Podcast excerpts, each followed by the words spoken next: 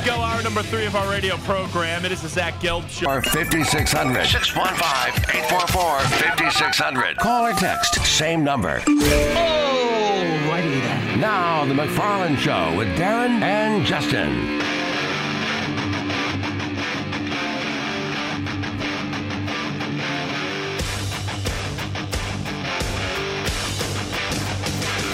And a good Thursday afternoon to you. And yes, it is time for the McFarland Show. Darren and Justin here, and we are live in the Strike and Spare Family Fun Center studio. Hope everybody's having a good Thursday. Orange Damon Keene is alongside. You can't see him on camera, but boy, if you could, we'd ask you to put on sunglasses. You couldn't miss him. yeah. Yeah. Trick or treat. Just don't call me orange pumpkin like this morning. Trick or treat. No, no, no, no orange pumpkin. No, Yeah, that's that's what- not. That's that's too much. That guy that worked mornings, whatever his name is, you know, There's several. it's Greg guy, somebody. Okay. Yes. Yes. Got a great show for you as always. Um, we're excited about today. Scott Ramsey's going to join us in about 10 minutes Aha. as we get a little bit closer to the Trans Perfect Music City Bowl, Auburn and Maryland. Mm-hmm. And so uh, I think I'm going to go to that, Okay. even though it's going to be a little bit cold, but it's during the day. A little nippy, but yeah. during the day. Yeah. So that gives it a better chance, but it is going to be nippy. Yeah. I don't think there's going to be any elements, right? Nothing. Well, Is there going to be rain? th- there's a possibility of a rain snow mix starting tomorrow Rain. morning. Snow mix. Um, Okay. It's not supposed to accumulate. Um, maybe over in Cookeville, near Putnam County, as they call it, the plateau. Mm-hmm. Um, perhaps over there, but uh, nothing, nothing here that's supposed that's supposed to be, you know, relatively tame. It's supposed to be, as they called it this morning, no worry flurries. Okay. No worry flurries. I like that. Uh, so we'll talk to Scott Ramsey in about 10 minutes about the Music City Bowl uh, that's going to take place on December 30th. So Saturday, I think it's a one o'clock kickoff between Auburn and Maryland. To be in the second hour, Marc Vandermeer is the fine play by play voice of the Houston Texans. Of course, the Titans will be in Houston, their final road game of the regular season. So we'll talk to Marc about this Texans team that I suspect is going to have CJ Stroud back under center because the line is moving up. It's moving Houston's direction. So they um that tells me they're probably somebody's anticipating that they're getting their star quarterback back. Yeah, that's typically what that means. I don't think it's because of the backup situation. Even though I guess Case Keenum is fine. Okay. It's Case Keenum, right? Yes. Yeah, I mean, he's fine. He's been around Sure. a long time in the Sure, league. sure, but, sure. but uh, yeah, I don't believe it's for him. No, probably not. I think that I've seen the line move point, point and a half. wow. So okay. I suspect it's CJ Stroud who's been in concussion protocol, probably. Yes. But we'll ask Marc. He'll have a better Okay. idea Yeah. and a better feel than us. Speaking of quarterbacks, Mm-hmm. so I'm flipping around last night. Okay. The Predators, you could tell it was just was not going to go their way. They not, could not their night. stay out of the box. Too many power play goals. Carolina three power play goals. We'll we'll get back to that. Uh, so I I flipped over. I started watching the Texas A&M bowl game, which I've I've admitted on the show. I've hardly been watching any bowl games. It's just not the same to me. I don't need to repeat what I've already said. I mean, there's just you can't keep up with who's playing, Nope. who's gone, who's coaching. I mean, it's just you know, it's just too much. It's too much to keep up with. But with all that activity, it did create, uh, and I know the the starting quarterback did go down early on, but it created an opportunity for Marcel Reed to get in there Ah, and play three fourths of the game. I did not know that. How did he look? He looked like a freshman in the first half Okay. and looked like a sophomore, junior, sophomore slash junior in the second half. That is outstanding. Yeah, he looked real. I mean, looked outstanding. He Yeah. really did. Yeah. Uh, I they didn't win. Texas A&M was playing Oklahoma State. I think it was the Texas Bowl. But uh, man, I would say he is going to because of that performance last night. He's going to put himself in a position to be starting next season. Major talent out of that young man. Of course, uh, went to MBA. Uh, his father, of course, the former longtime TSU head coach, um, and Coach Rod Reed. And so uh, I remember watching uh, a few high school games and having to cover a couple of high school games from MBA. His his talent was obvious. I, I've you know, and I'm not going to say I've never seen that, but it's he had the kind of talent on the field that was jumping off the page. So it, it wouldn't be surprising at all to see him excel on the next level. He's been headed that direction for a long time. So glad to hear that he's doing well. And I, now I'm looking for his numbers. I, I want to see uh, just how well he did. I want to see what's going on, and, and I may go back and, and try to find and watch that now. It was down in Houston. It was at NRG Stadium. That's, of course, the home of the Texans. Marcel Reed, 20 of 33, I see it here. 361. Nice. 361 yards, no touchdowns, and an interception. Okay. Uh, he had 10 rushes for 29 yards and a rushing touchdown. And so, uh, yeah, like I said, he turned it on in the second half and uh, he grew up. You kind of watched him grow up in the second half. First half, as you can imagine, a little bit more jitters. He's a freshman. Second half, looked like he had had some seat time and he got comfortable. Only two sacks last night uh, for Oklahoma State as well. So Well, he's pretty elusive. yeah, sounds like he had a he had a chance to get rid of the ball and and move around here. I Uh, do wonder if they're going to want him to tack on a little bit of weight.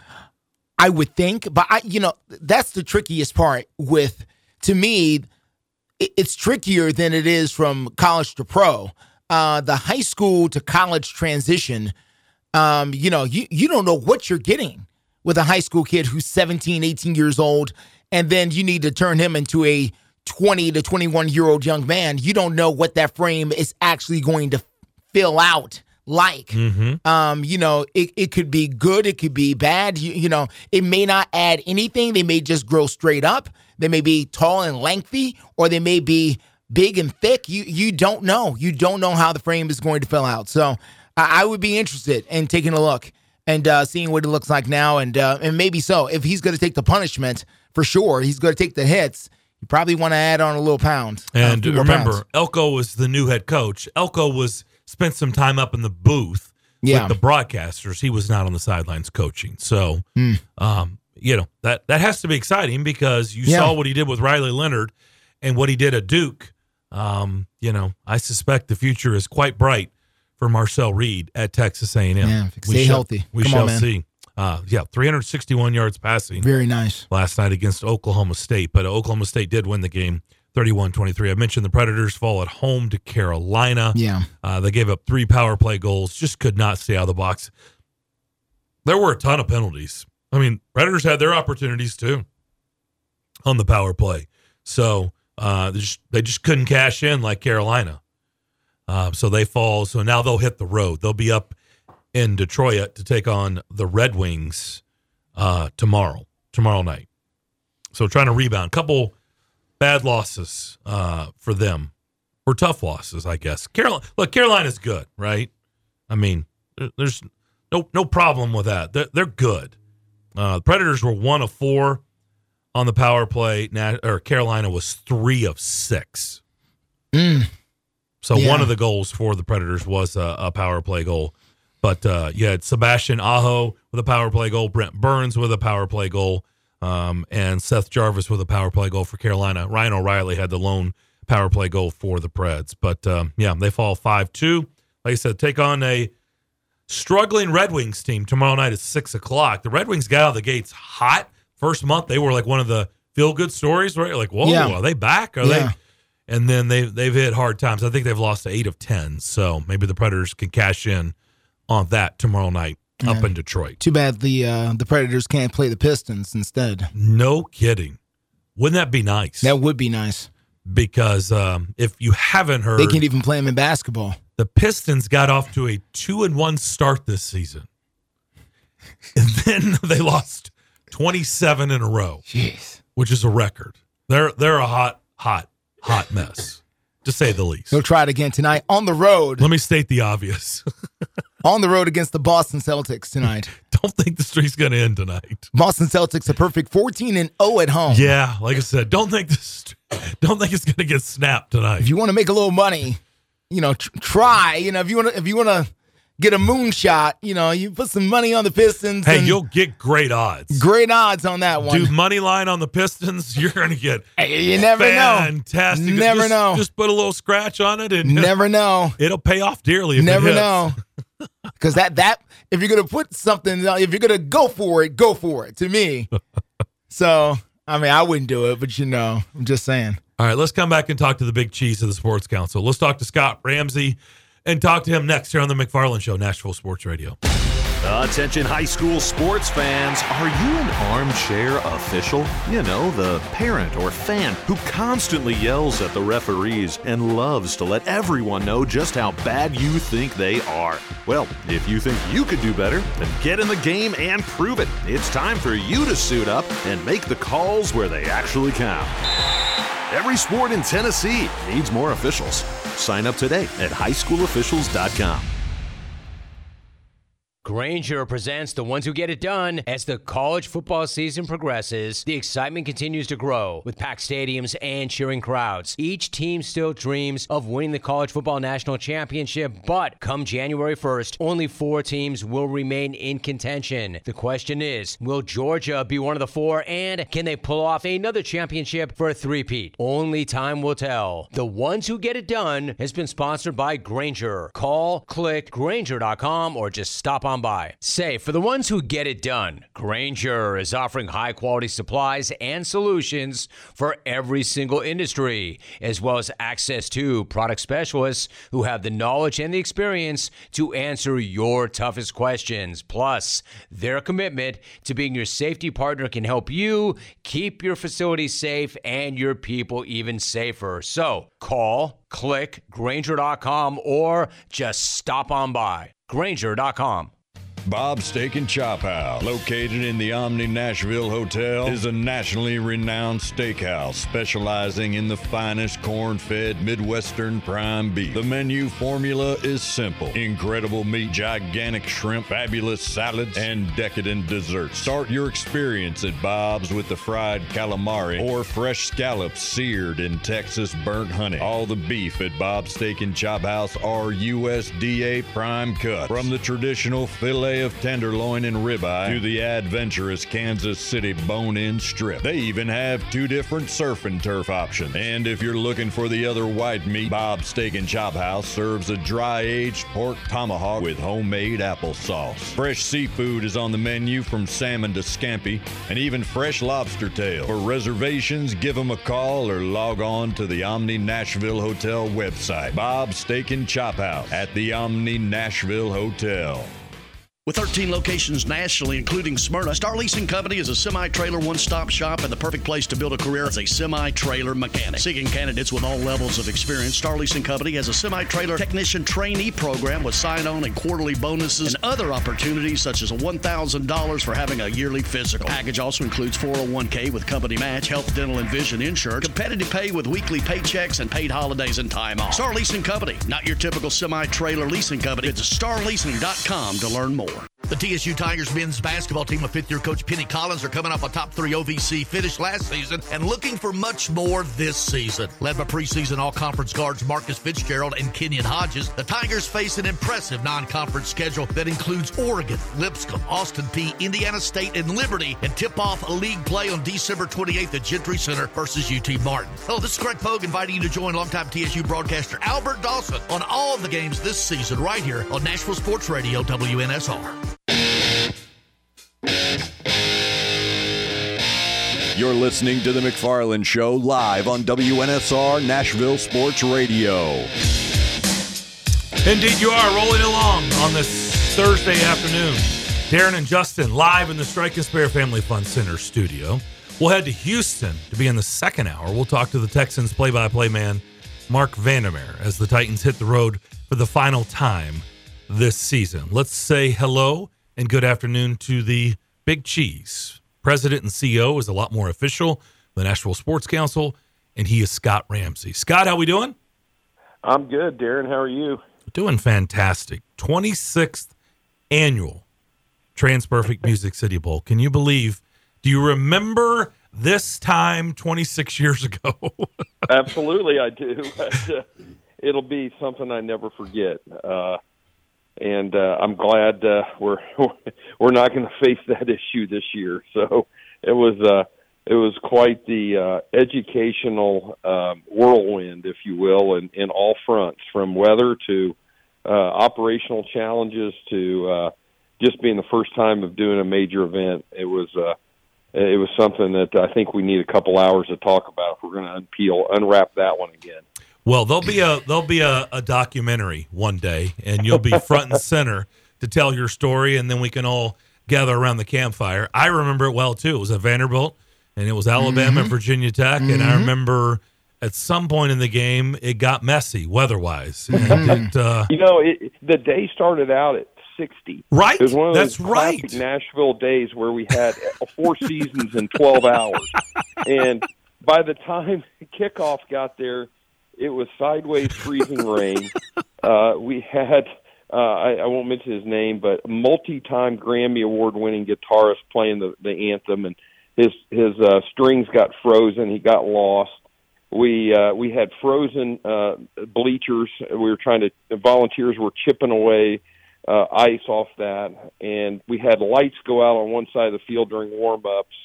Uh, it, it was, um, yeah. I, I'm ready to kind of turn the page into this year, Darren.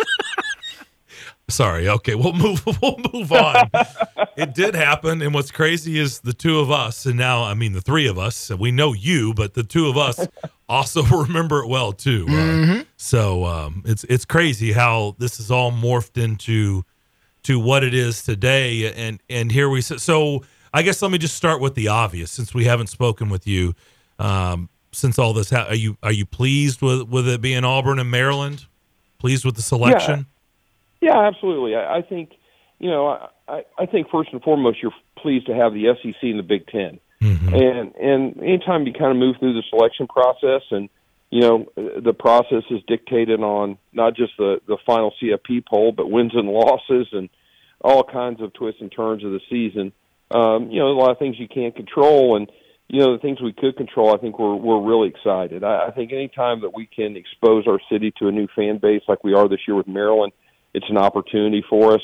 Um, and then certainly one to bring back a fan base that, uh, while it's only the third time in 26 years we've had Auburn, really likes to come to Nashville. We enjoy having them, um, and uh, they're going to have a lot of people in the stands tomorrow. But at the same time, a chance to kind of welcome Maryland and, and really develop some some new relationships with with one of the the Big Ten teams that uh, uh, hopefully we'll be uh, partnering with for for many years ahead.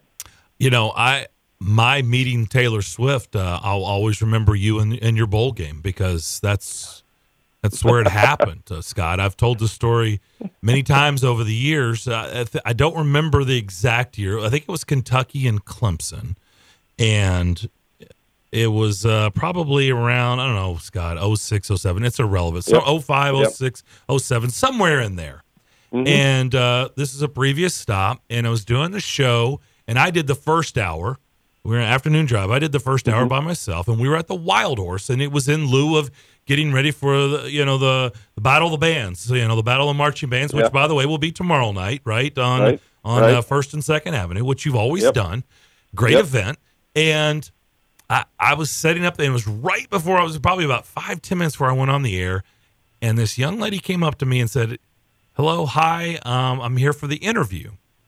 And I'm like, the interview. And I, I knew what I had planned that that for that first hour. And I'm like, ah, sorry, um, it, this is a this is a sports station. This is a sports show, uh, interview. You know, I could kind of tell what she was, and you know, she looked like a musician. And I said, you know, our our country station is in in the back end of, Wild Horse. Is that maybe where you need to be? And she's like, yeah, I think so. Thank you. You know, and she she walked away very polite. I had no clue who she was. I went to the bathroom real quick before uh, we started before I started the show, and there was a huge banner of the girl that I just talked to. And I called my then girlfriend, who's now my wife, and we've been together almost 20 years. And I said, Hey, do you know anybody named Taylor Swift? And she said, Yeah, she's up and comer. You know, so yeah, I'm fully aware of her. She's she's starting to get kind of big. And I said, Oh, well, I just met her by accident. She thought she was supposed to come on the show. She was supposed to go on the, the country station.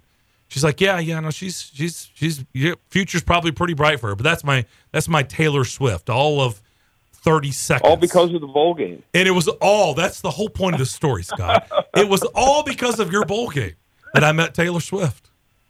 Well, you know, Uh, you never know, Darren. You just never know.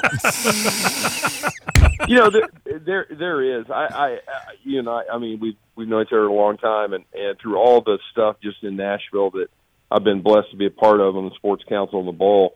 You know, it, it would be fun one day to kind of go back and try to remember some of the the incidences like that that uh, where sports and entertainment have really kind of melded in our city and uh, you know, it's been it, it's pretty pretty neat sometimes to kind of reflect back, and uh, you know, at, at the same time, it's it's fun to kind of look forward. I, I think from what we've built, um, you know, as, as a sports city, to now start thinking about in four years to having a covered stadium and being able to possibly host some of the biggest sporting events in the United States and the world. I mean, that was that was a you kind of a laugh off wish joke uh, that we all said to ourselves, you know, 30 years ago, and and now it's going to be something that's very real. And uh, yeah, it's uh, it's been a been a pretty incredible uh, transformation in our city.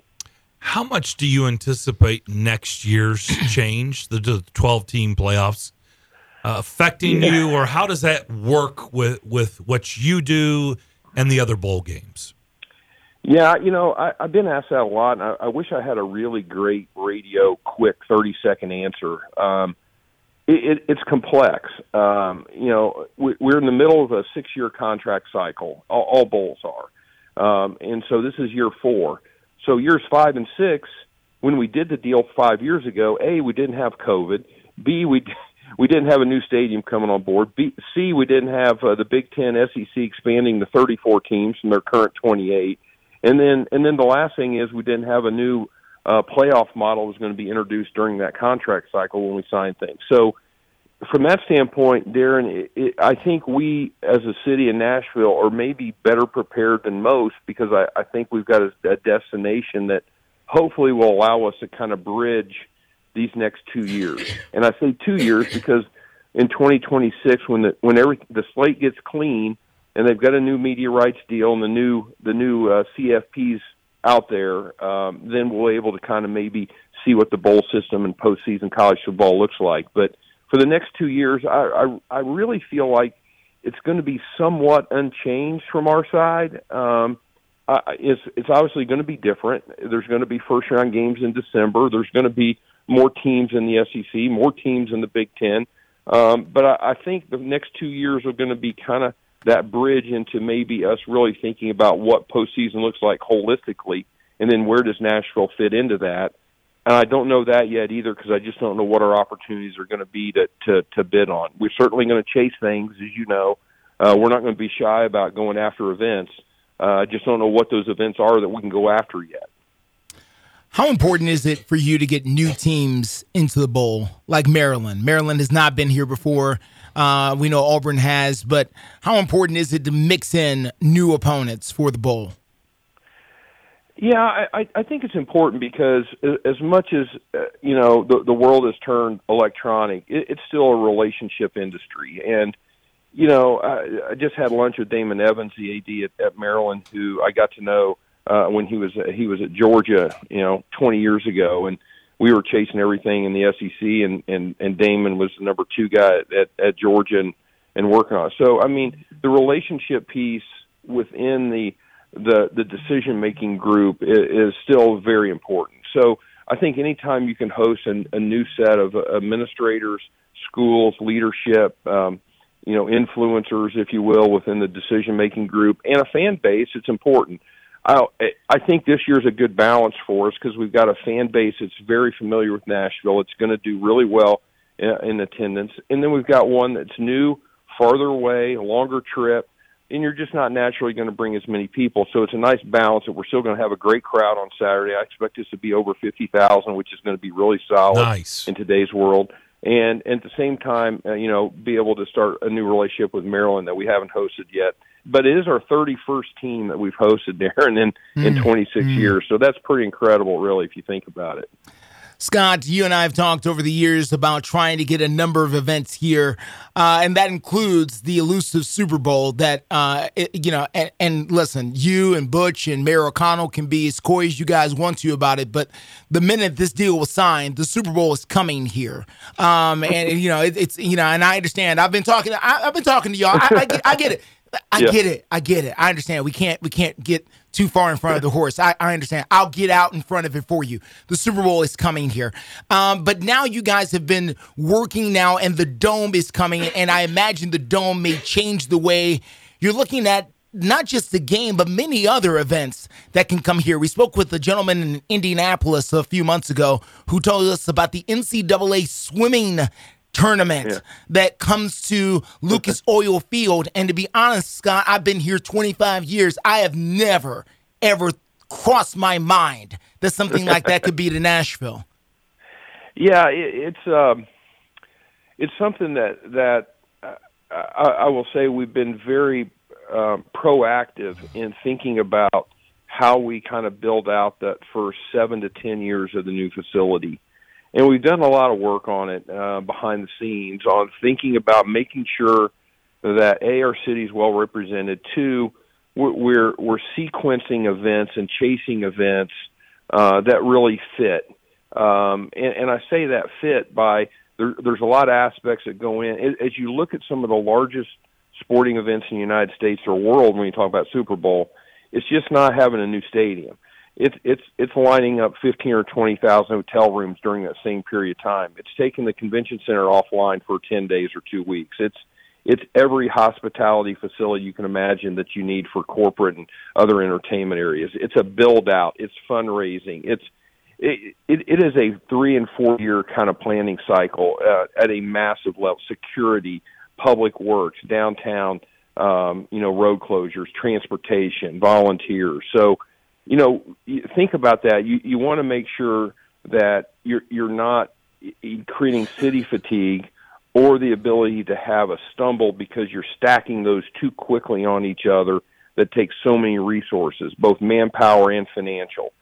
So I think one of the things we've really been doing and, and really thinking about proactively is, hey, what's that first five to ten years look like? And certainly there's some there's some bell cow events that that that you know the college football championship game, the Super Bowl, men's Final Four, WrestleMania. I mean, there's there's some that just kind of fit, and you think, hey, if we can fit it in and make it work, and we can make all these resources available, we should have a good opportunity to see it come through one cycle. Well, we want it to come through multiple cycles in 20, 25, 30 years. So to do that, you've got to make sure you really execute well. So I, I, I said I, I know I talked in circles there. No, no, no. But it, it, it's it it's it's sequentially thinking about being ready, and then at the right time when we can officially start chasing those events, being ready to to really push the the gas pedal and and and get those when in the years that we think really fit right in our city. You know, one of the cool things about the Music City Bowl that I can remember is now looking at it and realizing that you got to see some guys who went on to become uh, members of, you know, probably members of the Pro Football Hall of Fame. Eli Manning comes to mind as I, you know, sat there at Nissan Stadium and and watched him and Deuce McAllister and Ole Miss at one point. Uh, you know, the the and win a game against uh, West Virginia, I believe, was that year. Um, and you know, I'm sure you can think of a few other players. Like who who jumps to mind as far as people you go, wow, I can't believe we had that guy here for a game who went on to do something. Does, does anybody jump to mind for you? Oh, well, I, a couple games jump out, but it's funny you say that because uh, uh, one of the assistant coaches at Maryland is Kevin Sumlin, who was the head coach at, at Texas A&M the year we had A&M, and they had just come into the SEC. They just finished the Johnny Manziel uh, whirlwind, and if you remember, they played Louisville and Lamar Alexander that year, and uh, or Lamar Lamar Jackson. sorry. Alexander. Went back to. Um, Let's say that's a, that's a different I'm, I'm, a little, I'm, a, I'm a little scrambled eggs here this week, but uh, um, anyway, so you had the, one of the most unbelievable athletes you'll ever see, and at the same time, you know, Kevin was saying we had a pretty good defensive end named Myles Garrett on that side too, Yeah. and uh, and he said that Myles said uh, after the first couple series, and Kevin said all I saw was uh, Lamar run by me and uh, create wind wind shear on my jacket. That Myles said that dude's at a different level, and so that one probably sticks out. But also, I think the Notre Dame LSU game, Oh. uh, Leonard Leonard Fournette just just seemed to be incredible among a team that that seemed to be very equal in size and ability, but he really seemed to stand out. But yeah, we've had some not just great players, but some great coaches and chance to have Bobby Bowden here and uh, you know, just a lot of things. I saw Cadillac Williams, who's uh, obviously on the staff at Auburn, and the the 03 team. You know, he was rattling off Ronnie Brown, Jason Campbell, Karlos Dansby, Carlos Rogers. I mean, you know, some guys that that just pretty incredible that year and uh, playing in Wisconsin. So, yeah, we've been fortunate to to have some great college uh, athletes and football players in the game and, and some great events. now that you know you've rattled the brain of the crazy moments and sitting down, man, we could go on. We could do a whole show with you, Scott, of just the the North well, that's Carolina. what he said. You need two hours. the he North said that Carolina, in the first Tennessee. couple of minutes, Darren. That's what he said. I know Derek Dooley, that craziness. I remember Yeah, being down the yeah. sidelines. We could go on on. It's crazy. Well, that that's yeah, I- I- it, it, it, that one was really weird, Darren. To be honest with you, because I, I still that's the maddest I've ever been an official because he said game over and they left. Oh, And, I remember know, that. Oh, after Oh man. Post 9/11, you just can't let people back in a facility without going through mags and and all that. And people left, and then they came back and said, "No, we're going to under review." Well, half the stadium had left, Yeah. and then half the stadium wanted to get back in, and we couldn't let them back in. And oh, that was uh, that was uncomfortable operationally. I can imagine. I I remember it like it was yesterday. Like I said, I was down on the field at that point. Um, and you know, we, we just thought we'd be down there for a couple minutes, and the next thing you know, the game went on for like another thirty minutes. It was great. You, you know, Scott, I was able to wow my coworkers at Fox 17 a couple of years ago because I found this nugget that no one else had discovered about that involves the Music City Bowl. When Malik Willis was drafted by the Titans, I said to myself, you know, this is not the first time Malik Willis has played at Nissan Stadium. Everybody looks at me like, when would he have played at Nissan Stadium? he went to Liberty, blah, blah, blah. I was like, oh, oh, that's what you think. Uh, and I was able to pull up video of Malik Willis while at Auburn playing Yeah. in the Music City Bowl. Uh, and of course, now he's on the roster. I mean, and, and things like that just come, you know, full circle uh, with the game. So you just never know what you're watching when you're out there. Well, there. Darren, if you remember the uh, that Tennessee North Carolina game uh, created the 10 second runoff rule. yes, that we have yes, now. that's Yeah, correct. instrumental. That It is is. Yeah. absolutely correct. Yes. yes. Yeah. Golly, that's see what I mean. Sorry, I didn't mean to go down that That's rabbit real. hole again. Uh, Scott, you're really nice to do this uh, this week. I know it's it's insane for you right now, and it's Thursday, and the game is Saturday afternoon. But it's guys like you and Butch Spyridon, by the way, who's been on the show a lot. You know, one day when that documentary is made, people will realize like how instrumental you guys were in, in bringing the you know the events that we've had and the, these types of stories uh, for our city and how this market has changed. But I know that's a long ways down the road. But uh, thanks for all you do and uh, really appreciate it. And I'm going to take my son to the game. I'm actually looking forward to sitting in the stands for the for this game. So um, Well, great. yeah, I appreciate you having me on and saying that, Darren. I, we we just got a special city in the community, and uh, I think that's uh, the real star of the the conversation. And uh, you know, people love coming here. Uh, the Maryland people are just having a blast, and uh, uh, they've been great to work with, and um, we're looking forward to uh, to a great game on Saturday. no doubt. Uh, Scott, thank you so much. We'll see you on Saturday.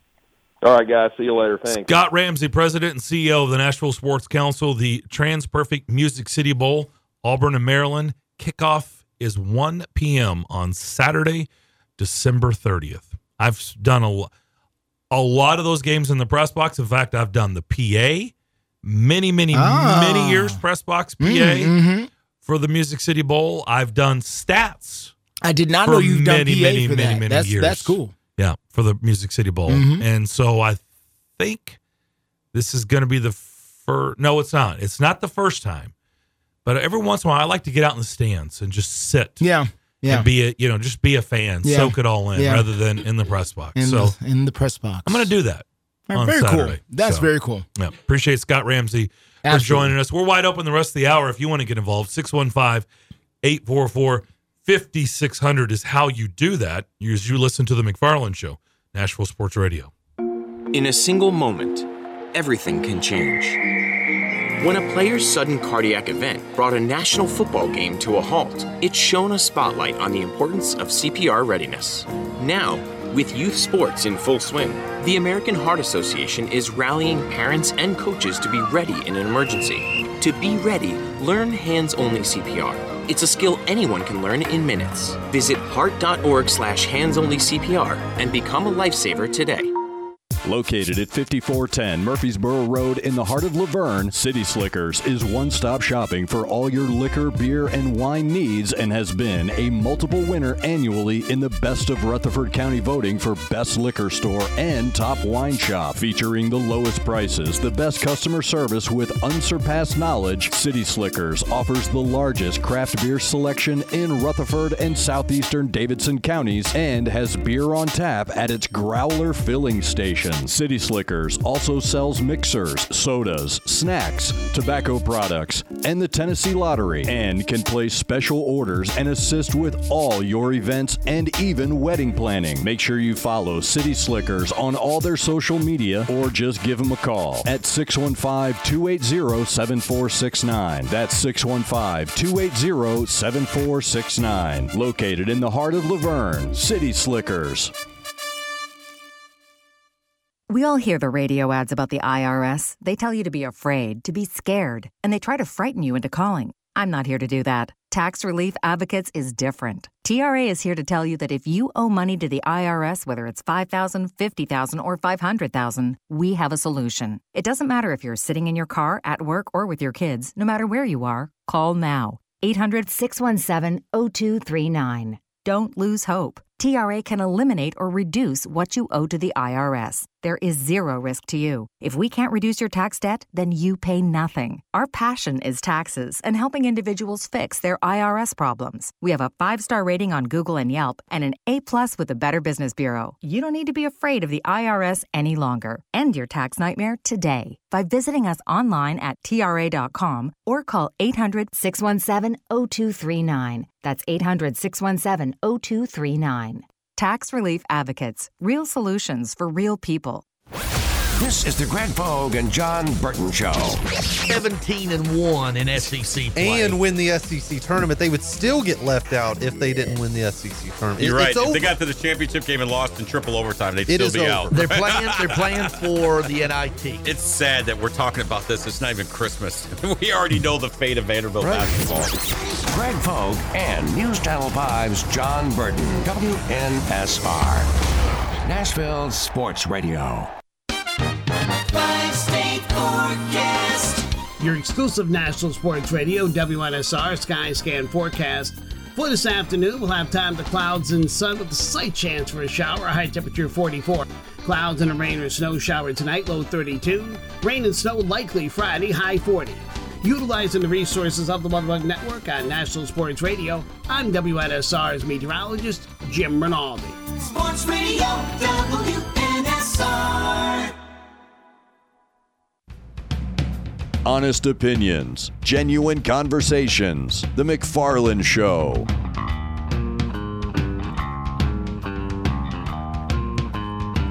Six one five eight four four fifty six hundred.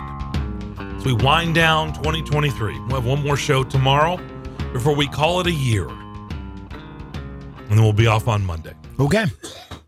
Because uh, Monday's going to be, by the way, a big day for sports, Yes, it is. uh, including the playoff games. Yeah, the playoff games happening out there for uh, college football. Uh, happening coming up here on Monday, Washington v. Texas, and then of course The big one. the big one, Alabama v. Michigan. So here's my early thoughts because we haven't really talked about this a lot, and we will tomorrow. We do the McFarland six pack of picks. Everybody is going to pick Alabama, right? Everybody's going to pick. I feel okay. like I feel like every, you hear everybody, and they're like, I haven't been listening to everybody all- yet, so first I, of all, I, I, I don't, think Jim Harbaugh's won a bowl game at Michigan. Well, Let's go check on that. I don't think he's won a bowl game. I, you, you're probably right, but then again, you know, he's under some, he's been under some difficult bowl circumstances. I think, um, you know, while there, so uh, they've normally been in the playoff or kind of been at a disadvantage. You know, playing some some highfalutin team typically when they get there. So I mean, I don't know. I mean, I'll take a look at it. We'll we'll take a look at it here. We'll see what they do. So I'm just wondering.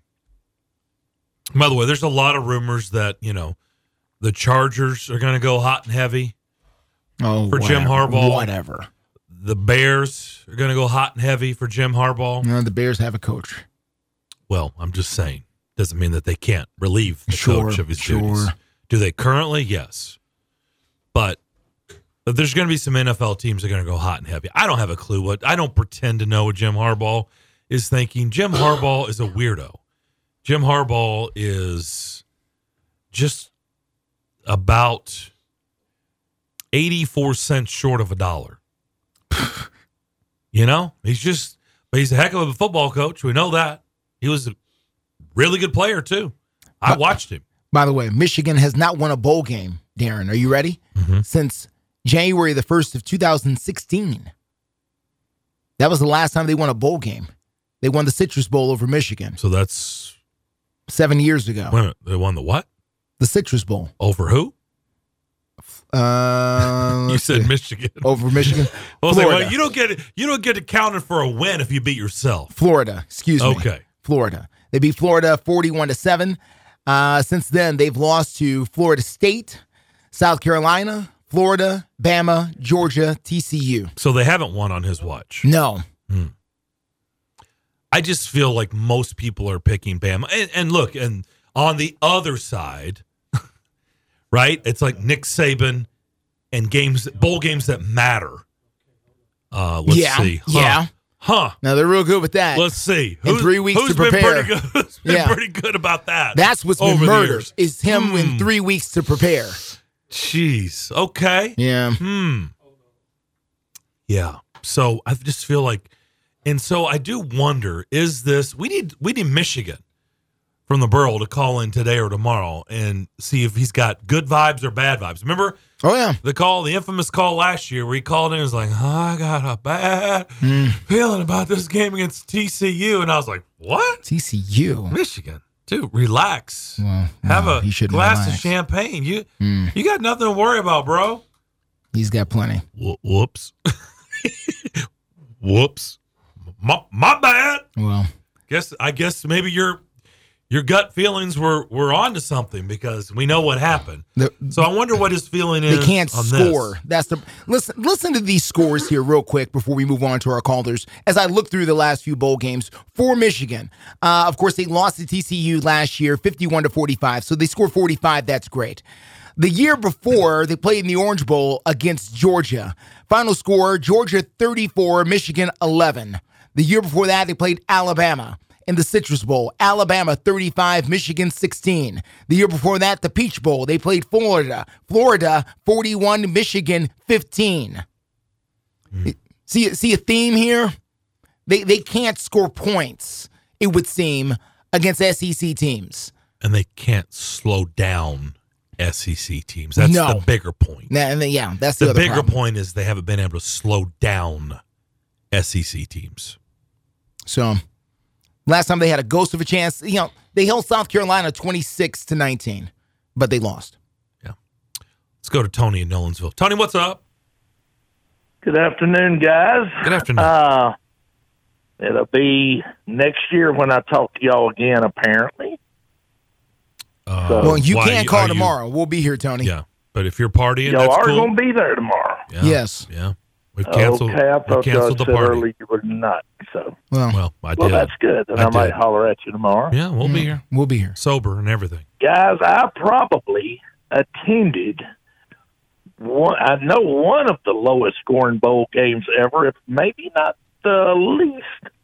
The the fewest points scored in a bowl game in the last forty years. This January, January first, forty years ago, I attended the Auburn, Michigan Sugar Bowl, nineteen eighty four. Hmm. 40 years ago. Nolans. Final score Auburn 9, Michigan 7. Auburn kicked three field goals. Al Del Greco. And so, you know, it goes back many years where Michigan has not scored many points, if you ask me. So Tony wanted to take your numbers and just go on and tack on about 30, 30 something more years to that. I, and I did. I saw a good defensive uh, battle that day. Yeah, good. I see. good I see it here, Tony. I see it in the box score. Yes, sir. January. Uh, And I was there, January the second, actually. January the second, nineteen eighty four. Yes, sir. And that was actually the year Auburn was. Uh, you're talking about a team that I thought got ripped out of a national championship was that year. I, Miami had beaten Nebraska. Auburn went in the game ranked third. Nebraska was, uh, I think, fourth or fifth, uh, something of that nature, somewhere. And they, uh, Miami was fourth or fifth, or maybe even down the ladder, and they knocked off Nebraska. Well, let me just say, uh, number Auburn one, fans will uh, call in went and to give Miami. you. Number two, Yeah, do what? Auburn fans will call in and give you other examples where they felt like they got ripped. Okay, oh it won't yeah, be oh, just I that know. one. Yeah, that's that's true. But that was one that really was uh, the pad die that uh, that got away from them. But uh, anyway, though. and that same year, guys, was the year. I think I called him before on this. Maybe I did. Uh, where Auburn Took the on last Maryland. time they played Yes. Maryland Boomer Esiason and Bo Jackson. 1983, Yes, and sir. uh, had the three running backs: Jackson, Little Train, Lionel James, as he was nicknamed, and uh, Tommie Agee. All to go over a hundred yard. Tommie Agee. I think had two hundred yards or so that day, and Boomer threw for like three hundred and fifty. So uh, that was a great year and a lot of a lot of fond memories of that. Uh, you guys were touching on yesterday. You're uh, on the top ten in the NFL. Yes, sir. This is something that y'all have alluded to it a couple of times, and I, me and my buddies, uh, breakfast buddies, we kick this around a lot. Y'all don't tell me if I'm wrong on this. It seems there's not really been one clear cut team to really jump out there and lead the NFL all year. You've had the Miami to do well. You've had, of course, the Ravens are hot now. And you've had the 49ers. You've had the Lions. But nobody has really separated themselves as of yet. And we're going into the 16th game, which normally would be the end of a normal regular season two or three years ago. Tony, Tony, So, Tony, Tony. am I right on that, Tony. or what do y'all think? We got. Hey, we got to go. We appreciate the phone Oh, calls. okay. We will be here tomorrow, and we're going to touch on it. Okay. All right, buddy. Thank y'all. Thank you, Tony. Be safe. Um, it's it's a real easy answer. It's called the National Football League, and that's why we do a top ten. I'm not trying to be a smart aleck. It's why we do it every week. Tell me, how many times every year is there a clear cut in the NFL? Almost never. Okay, the Patriots, the year they went undefeated in the regular Yeah. season, they were a clear cut. Well, they have a clear. I guess we have favorites a little bit, but typically there's a couple of thirteen and three teams, or uh, Right. you know, a fourteen and But- two. But we could look at them, that 13 and 3 team. But they don't always win have Super. Bowl, though. No, right. And they have warts. They're like, yeah, but what about those those Yeah. three games where they won on the last second field goal that they had no business winning? And, you know, they could have easily lost that game and they would have been 10 and 6, right? Yeah. It's, it's, it's very rare that you look in the NFL. Again, the Patriots. How, tell me, how many times you do we go in with clear cut, clear cut, where you go, no warts, no injuries, they're the team to beat. Uh, Hardly doesn't- ever. Doesn't happen a whole lot. Yeah, it doesn't happen very often. The Chiefs have been pretty good as of late, but you know, Uh, go look at the Chiefs. By the, go look at the Chiefs' seasons. I mean, well, they ended up being number one seeds more times than not. You know, that's why Patrick Yeah, Mahomes has never he's never played uh, you know, Right. a, a road True. playoff game. True. Um, you know, they've always been at home, but you know, it, it doesn't it doesn't mean that that it doesn't happen.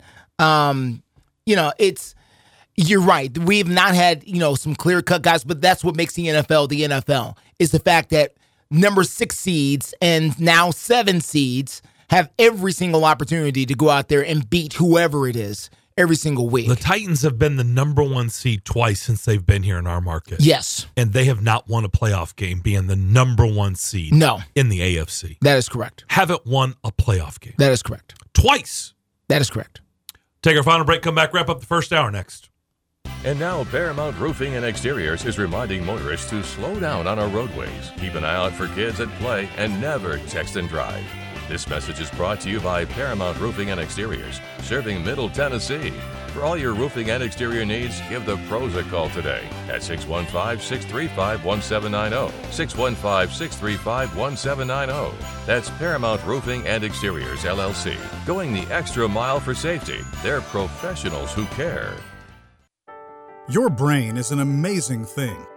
But as you get older, it naturally begins to change, causing a lack of sharpness or even trouble with recall. Thankfully, the breakthrough in Prevagen helps your brain and actually improves memory. The secret is an ingredient originally discovered in jellyfish.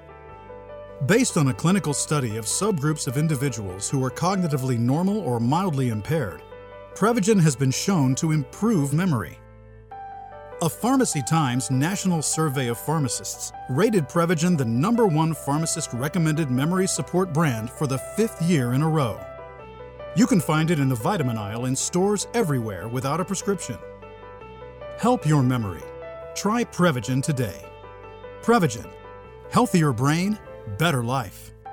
This product is not intended to diagnose, treat, cure, or prevent any disease.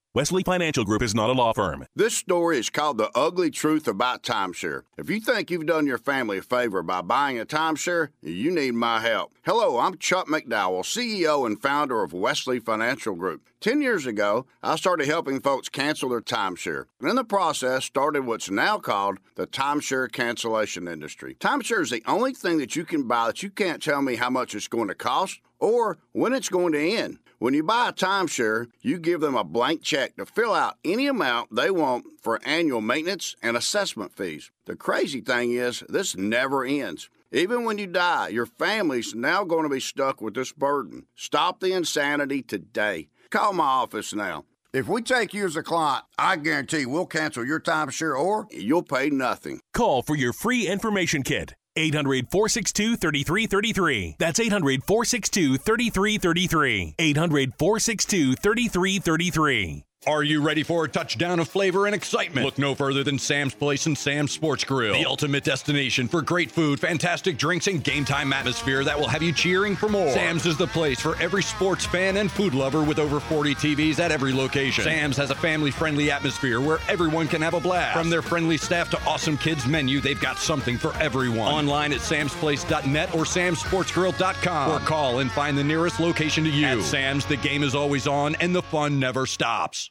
Grind into the new year. Catch Ja, Jaren, Dez, and your Memphis Grizzlies as they take on the Sacramento Kings this Sunday at 7 p.m. Get ready to celebrate a new year and a star-studded show. Secure your tickets for the Grizzlies New Year's Eve game by visiting Grizzlies.com. Give the gift of Grizz this holiday season with a six-game holiday pack. The best prices on the season's best matchups, including the Lakers, Clippers, and more. Holiday pack starting at just $30 per game. Visit Grizzlies.com slash packs for more information.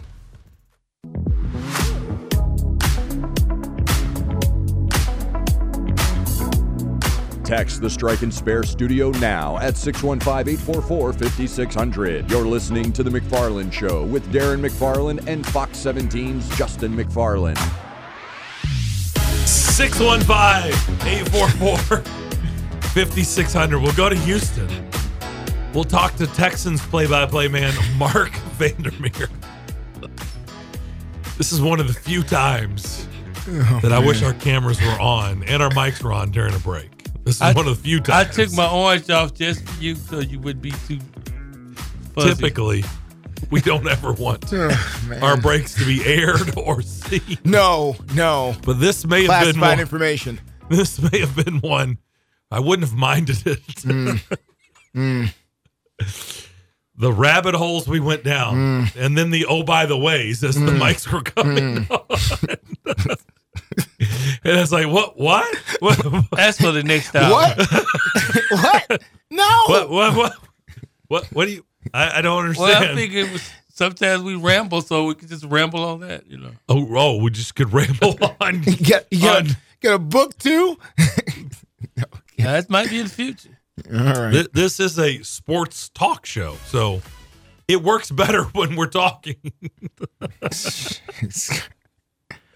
okay. Um, I don't even know I'm where gonna I say, was where going. were you going? I don't even know. you now. typically were going somewhere. Like we're so, so I got a we got 90 We're seconds. so So, where you want to go? You the got 90 seconds. Uh, do you feel hyped about this Maryland Auburn game enough to go to it and stand I'm, in the about- I will say this: I am pleasantly uh, pleased and happy, and I'm not surprised. Look, when you watch these bowl games, uh, most of them, you can count the people while you're watching it. You're like one, Yeah. two. No, I see somebody Yeah, up there. There's yeah. three. The Music City Bowl. Now it's the TransPerfect Music City Bowl Mm-hmm. has always drawn well. It really had always drawn well. Not, you know, some years less than others, Yeah. but I've been to enough of them. I haven't been to all. This is going to be number 26. Of the 25, I don't know. I've been to 16 plus. I don't know the exact number. Probably closer to 20. I it's probably 20. I've been about 10 to 12, but not not as many. somewhere between 16 and 20 of them. They always draw one. For Scott Ramsey to say that he thinks they're going to have over 50,000 for Auburn and Maryland, and Maryland's star quarterback isn't playing. He's not playing. I'm, I'm, you know, I'm. That's great. I'm excited to see new blood. I'm excited to see a new team in town. That's great. New fan base, new blood, new people. All of that is fantastic. I- I'm excited anytime something new comes to town, and Maryland is new Yeah. for the bowl. That's true. All right, we'll come back and go to Houston. We'll talk to Marc Vandermeer, and we'll do that next as you listen to the McFarland Show, Nashville Sports Radio. 560 AM, 95.9 FM, Brentwood, Nashville, 107.9 FM, Smyrna, Nashville's first 24 hour sports station. WNSR, Nashville Sports Radio.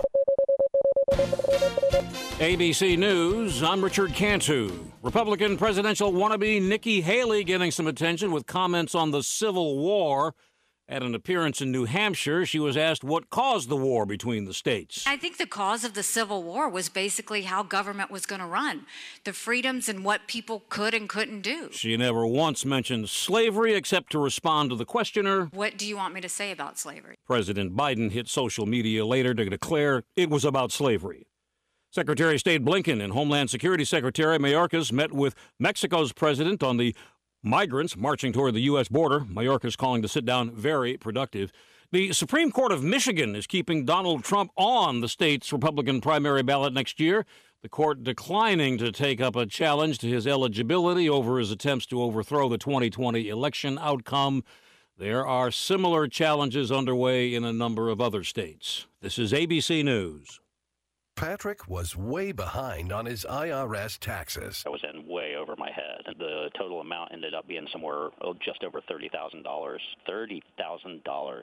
Then the IRS came to collect. Started getting letter after letter. A lien had been filed against me. They were going to basically like hang me completely out to dry. He had to do something. That's when I reached out to Optima Tax Relief. Patrick's life quickly got a lot easier. It was very easy, pretty much hands off. You know, they picked up the ball and ran with it. And how'd it go? I couldn't believe it. I had to ask like two or three times. I saved an incredible amount of money. How does Patrick feel about Optima? Couldn't be happier. They definitely helped me. Optima Tax Relief, the best place to call. They're the best in the business. Do what Patrick did and call Optima Tax Relief for a free consultation. Call 800 343 6460. 800 343 6460. 800 343 6460.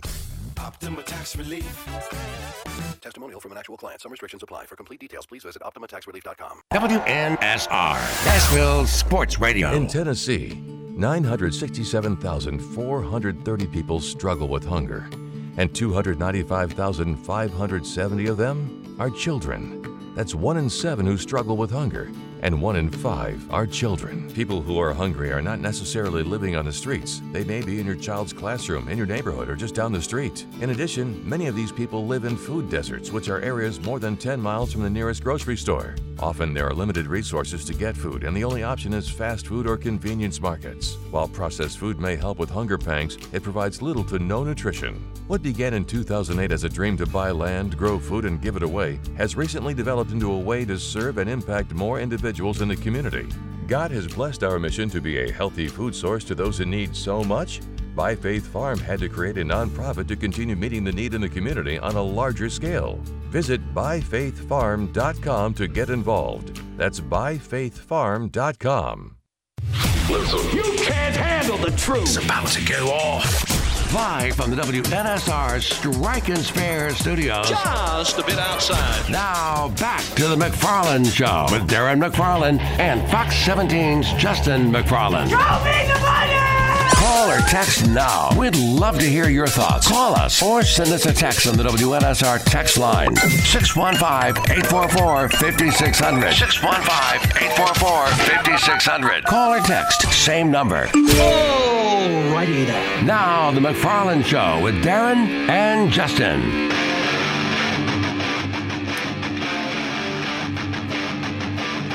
Rolling along on this Thursday afternoon, Darren and Justin live in the Strike and Spare Family Fun Center studio. Don't forget, every day you can watch our show on Facebook, YouTube, Twitter, and Twitch. Let's head down to Houston. Final road game this season for the Titans as they head down to take on the Texans and their fine play-by-play voice, Marc Vandermeer, is on the line with us. Marc, how are we doing? What's up, guys? How's it going? We're trying to figure out because we've had a variety of phone calls this week of just people's, you know, trying to figure out how are we supposed to feel about do you want the team to win? Do you not want the team to win when you're in this position? You're not playing for anything. Yes, it's a division foe, but there's a lot of fans that keep calling in going, I don't want them to win. They want a higher draft pick. Uh, you know, it, it's every market's dealt with this, right? Very few markets in the NFL uh, make it to the playoffs every single year. So you have these discussions every once in a while. And quite honestly, Marc, we don't know what to tell them because I do see both sides. Well, we just went through this last year Right. with this organization. Final game of the regular season, you're playing the Colts. If you lose, you get the number one overall pick, which everybody wanted at the time. And by everybody, I mean fandom or whoever else. Sure. And then they find a way to pull it out in dramatic, miraculous fashion. Fourth and 20, Davis Mills heaves the ball to the end zone. Should have been picked off, but it was caught for a TD. They go for two, make it. And by the way, going for two was not Lovie Smith trying to stick it to the Texans. He just wanted to end the game right there either way. Uh, if you keep playing by kicking the extra point, you have just as much of a chance to win. Anyway, they lost the game, but it got them C.J. Stroud, so it all worked out. So try to win. That's what I say. But for the Titans, this is just my take, gentlemen, that you got to play Will Levis. Even if you thought Ryan Tannehill gives you your best chance to win, you need to see what you have with your young quarterback so you know what you need to do in the offseason at that position and with other young player positions. So I think uh, you try to win, but you try to win with the players you're trying to develop and look at. Uh, Is has this season been a surprise? Has it been faster moving that you guys thought? Did you think maybe it was going to be slower to build this thing back up? Because obviously, I'll just tell you right now, here in Nashville, anybody that tells you that you know everybody was predicting the Texans would be at the bottom of this division, we know it's going to be the Titans. It's not going to be the Texans. So nobody was predicting this here. What about in your market? What about in Houston? I don't think anybody was predicting this at all. You were hoping that they could get to seven or eight wins. They're at eight right now with two to go, so obviously more opportunity there. And as far as the development of C.J. Stroud, nobody expected this, that he would become this almost instant generational talent. Because you look at the numbers he's put up in his rookie year, they're phenomenal. Now, I know he's missed the last couple of games. He'll be back this week. That's a good thing for the Texans. And he has just been a pleasure to watch. I mean, I call these games, as you know, and he's just put together highlight after highlight. And Mike Keith will tell you, anybody will tell you who does games, you sound a lot better when the team wins and when they're making dramatic plays.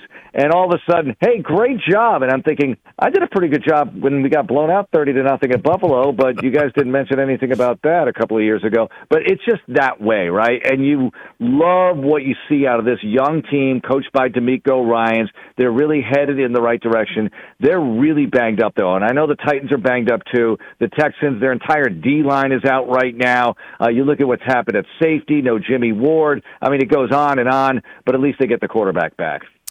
You know, Marc, we, we go down to, you know, we, we check in in the markets in the AFC South all the time. And we, we go to Jacksonville from time to time and, and we check in with someone at XL and Tony Smith, who's been down there. And he always paints the picture like how much Jags fans, the disdain that they still have for the Titans, like going back to 99.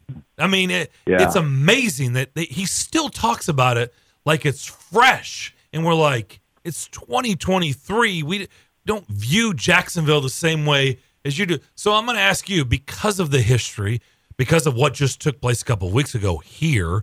Uh, I can imagine that created. Well, we had John McClain on. I'm sure it, it did. It created a lot of fodder down there about you know the uniforms that the Titans were wearing and and this and that. How does your market view Nashville? How do they view the Titans? It's funny with the Texans in the AFC South because the nemesis of the Texans are the Indianapolis Colts. Because the Texans have only beaten them 10 times in the history of the franchise. You know, we are talking 44 games, including a playoff game. That's incredible. Only 10 victories. So that that is just a whole other level of frustration and being the all-time villains. But with the Titans, it's the natural rivalry, being the former Oilers. And I think when both teams are better, it does it does make a tremendous difference. And the Titans lately, not the last game, but up until then, Derrick Henry just torching this team has really added fuel to the fire. But the uniforms last time out, I mean, that just poured gas, kerosene, nuclear fluid, whatever else on this thing because everybody wanted it so bad. They wanted the Texans to win that one so badly, and the fact that they got it was a real pleasure for the fans in this market. Marc, are people kind of mad about the uniforms down in Houston? Or are they are they for real mad?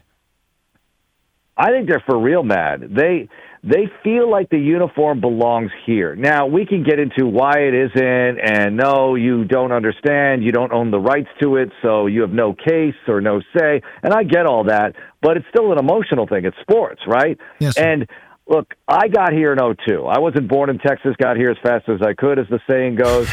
uh, but even for me, the DNA has been spliced into my being. And to look down and see the Oiler uniform was bizarro world because I really I wasn't in the NFL when the Oilers were still playing. I was uh, doing college sports, and so now I'm looking at that thinking this has to be bizarre for Houston sports fans to see the Texans play their ex-wives, right? And I think it's got to be bad for the fans in Nashville. I've said this before, but for the fans in Nashville, it's like, why do you keep showing me pictures of your ex-husband? I thought we were good here, but you keep parading him around. Why are we doing this? What about my Titan pride being in Nashville? I got to think a lot of the Nashville Nashville fans feel that way. No. I'm just gonna be for real with you, man. Nah, that's not that's not the way Nashvilleians look at it at all. And and, and there's a lot of different reasons to get into that, and, and I won't I won't burn up our precious time going back all through that. But that is interesting to hear uh, about that particular perspective because we don't get to hear that uh, much at all. Um, you've been there, you've watched the whole thing. Has Derrick Henry lost a step? I'm always curious about people from outside who do not digest every single carry that the man has had. You've watched him, you've watched his whole career at least twice a year. Is he the same guy as he was two years ago, a year ago?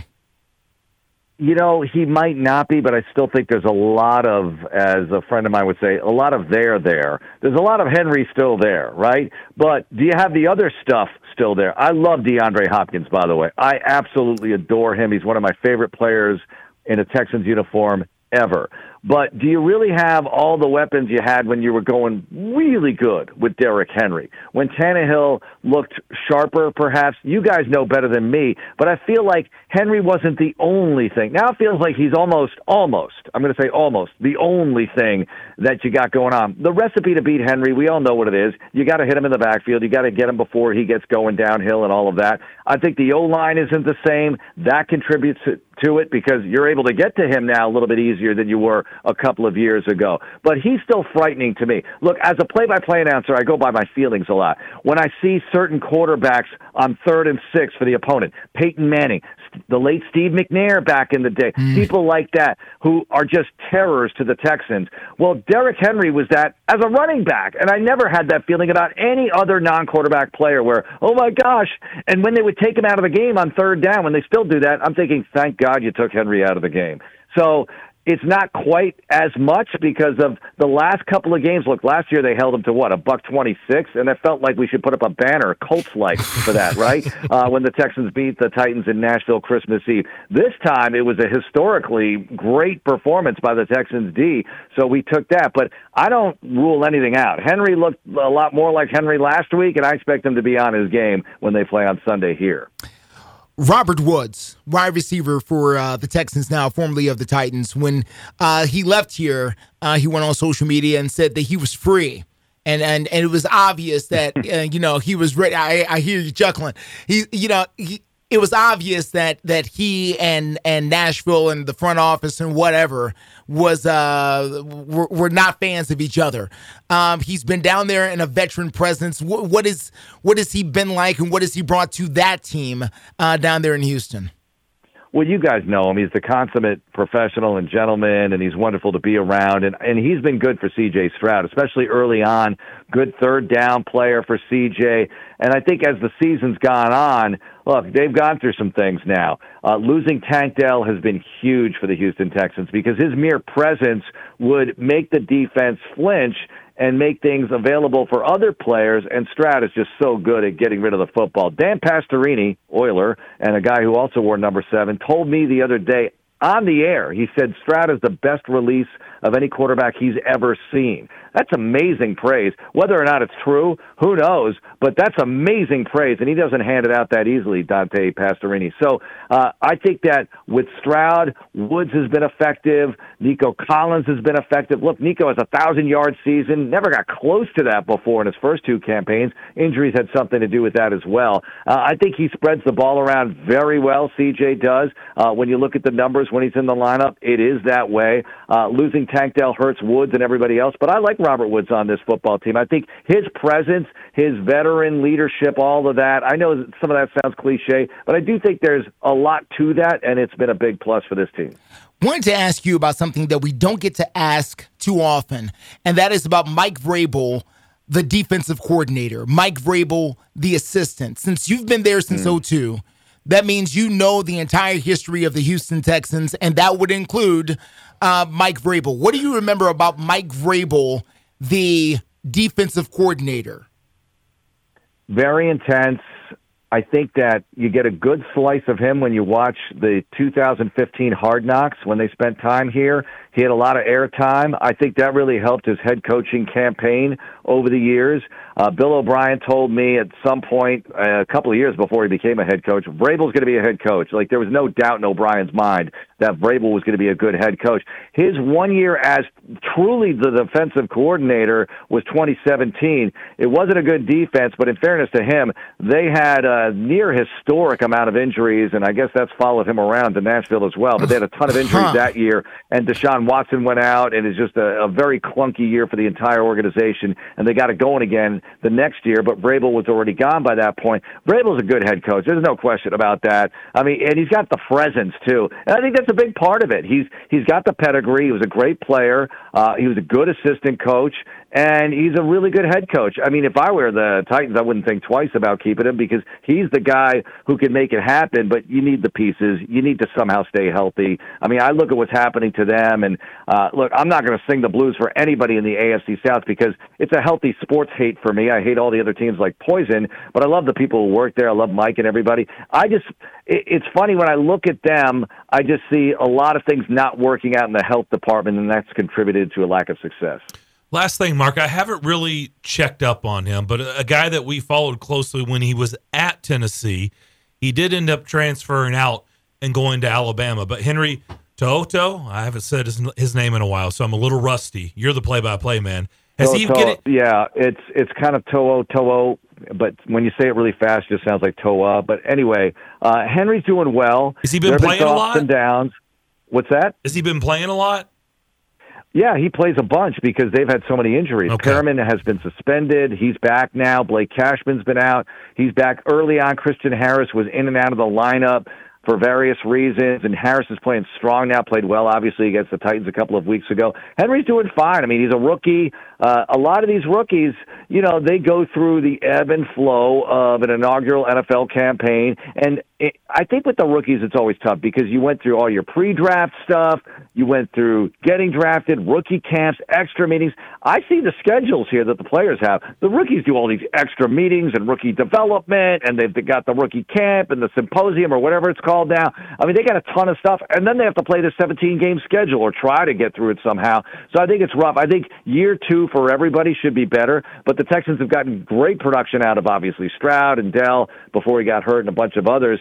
Uh, so they'll take it from there. Uh, I just think the connection, by the way, between these two squads is really fun. All the former Texans on the Titans. And have you talked to Pat O'Hara? Because Pat O'Hara, uh, quarterbacks coach, I think he's the quarterbacks coach, mm-hmm. or maybe he's just an offensive mm-hmm. assistant now for the Titans. You know, he was in all these movies and everything. He's like one of the most fascinating NFL assistants I've ever been around when you look at his IMDb page, never mind the coaching resume. Hmm, we need to get him on again. We need to revisit yes, you do. off season. Yeah, no doubt about it. He was uh, in The Water Boy. He was in Any Given Sunday, and uh, he worked for a company that specialized in staging football for cinema. It's really interesting stuff. Wow, that's outstanding. Mm. Marc, really appreciate it. Thanks so much for doing this. Enjoy the game on Sunday, and Happy New Year. Appreciate you doing this as always. Happy New Year, guys. Thanks for having me on. Marc Vandermeer, he is the uh, the fine play-by-play voice of the Texans, and of course that will be the final road game of the season for the Titans down in Houston. Remember, they just played, and Houston came in here and got the overtime victory over the Titans. We're wide open the rest of the way. If you want to jump in there, 615 844 5600 is how you get in touch with us as you listen to The McFarland Show, Nashville Sports Radio. Oh, oh, uh, open that one. It's for me. Holiday instant games from the Tennessee Lottery. Best gift ever! Wait, these tickets are already scratched. Yeah, it was me. I was just so excited. But look, we won! Tis the season for epic cash prizes. This year, give the most winning gift of all holiday instant games from the Tennessee Lottery. Oh, what game changing fun! Please play responsibly. Gas, groceries, utilities, you name it, the price of everything is going up. And if you're stuck in a bad timeshare with rising maintenance fees, the financial burden can be crushing. It is time to get your finances in order and get the real facts about that timeshare that you are stuck in and your options to get rid of it. Chuck McDowell, founder of Wesley Financial Group, has been helping families out of horrible timeshares for over 10 years and has put together a complete timeshare exit information kit that he will send you absolutely free. To date, over 30,000 families have trusted Wesley Financial Group to help them out of financial hardship by getting them out of bad timeshares. Get the facts about how the timeshare industry works and your options for cancellation. Simply call Wesley now for your free timeshare exit kit and see how you can become timeshare free. Call 800 462 3333. That's 800 462 3333. Once again, 800 462 3333. We all know that Nashville life can get hectic. In the middle of all the madness that is life, don't forget to take care of yourself. Treat yourself to Nashville's ultimate relaxation experience at Mokara Spa at the Omni Nashville Hotel. With services for men and women, Mokara Spa at the Omni Nashville Hotel is your one stop shop for full body treatment. Begin your experience in the exquisite relaxation room, then enjoy a full body treatment or even a couples massage before finishing in the salon. Located on the fourth floor of the Omni Nashville Hotel, Mokara Spa is Nashville's highest quality quality self care oasis. To book your experience or gain information on packages, call Mokara Spa today at 615 761 3600. Again, 615 761 3600. Or log on to theomnihotel.com. And with every booking, you'll have free valet parking and rooftop pool access to enjoy the Music City skyline. And through Labor Day, enjoy the fourth floor spa terrace for only $20. Mokara Spa at the Omni Nashville Hotel, 5th Avenue, downtown. Do you ever feel like gambling is causing financial strain or hurting your relationships? The Gambling Clinic has been helping people who want to change their gambling habits for over two decades. With physical clinics and remote online appointments, we're here to help you make informed decisions about your gambling so it doesn't lead to a bigger problem. Visit us at thegamblingclinic.com so we can work together to help you win your life back. This project is funded by the Tennessee Department of Mental Health and Substance Abuse Services. It's the NFL on Sports USA, and we're in the Emerald City as the Pittsburgh Steelers come into Seattle to take on the Seahawks. The Hawks know how to fly thanks to Tyler Lockett and DK Metcalf. Geno Smith throwing a slant by the goal line. Is it caught? Yes. Touchdown, DK Metcalf.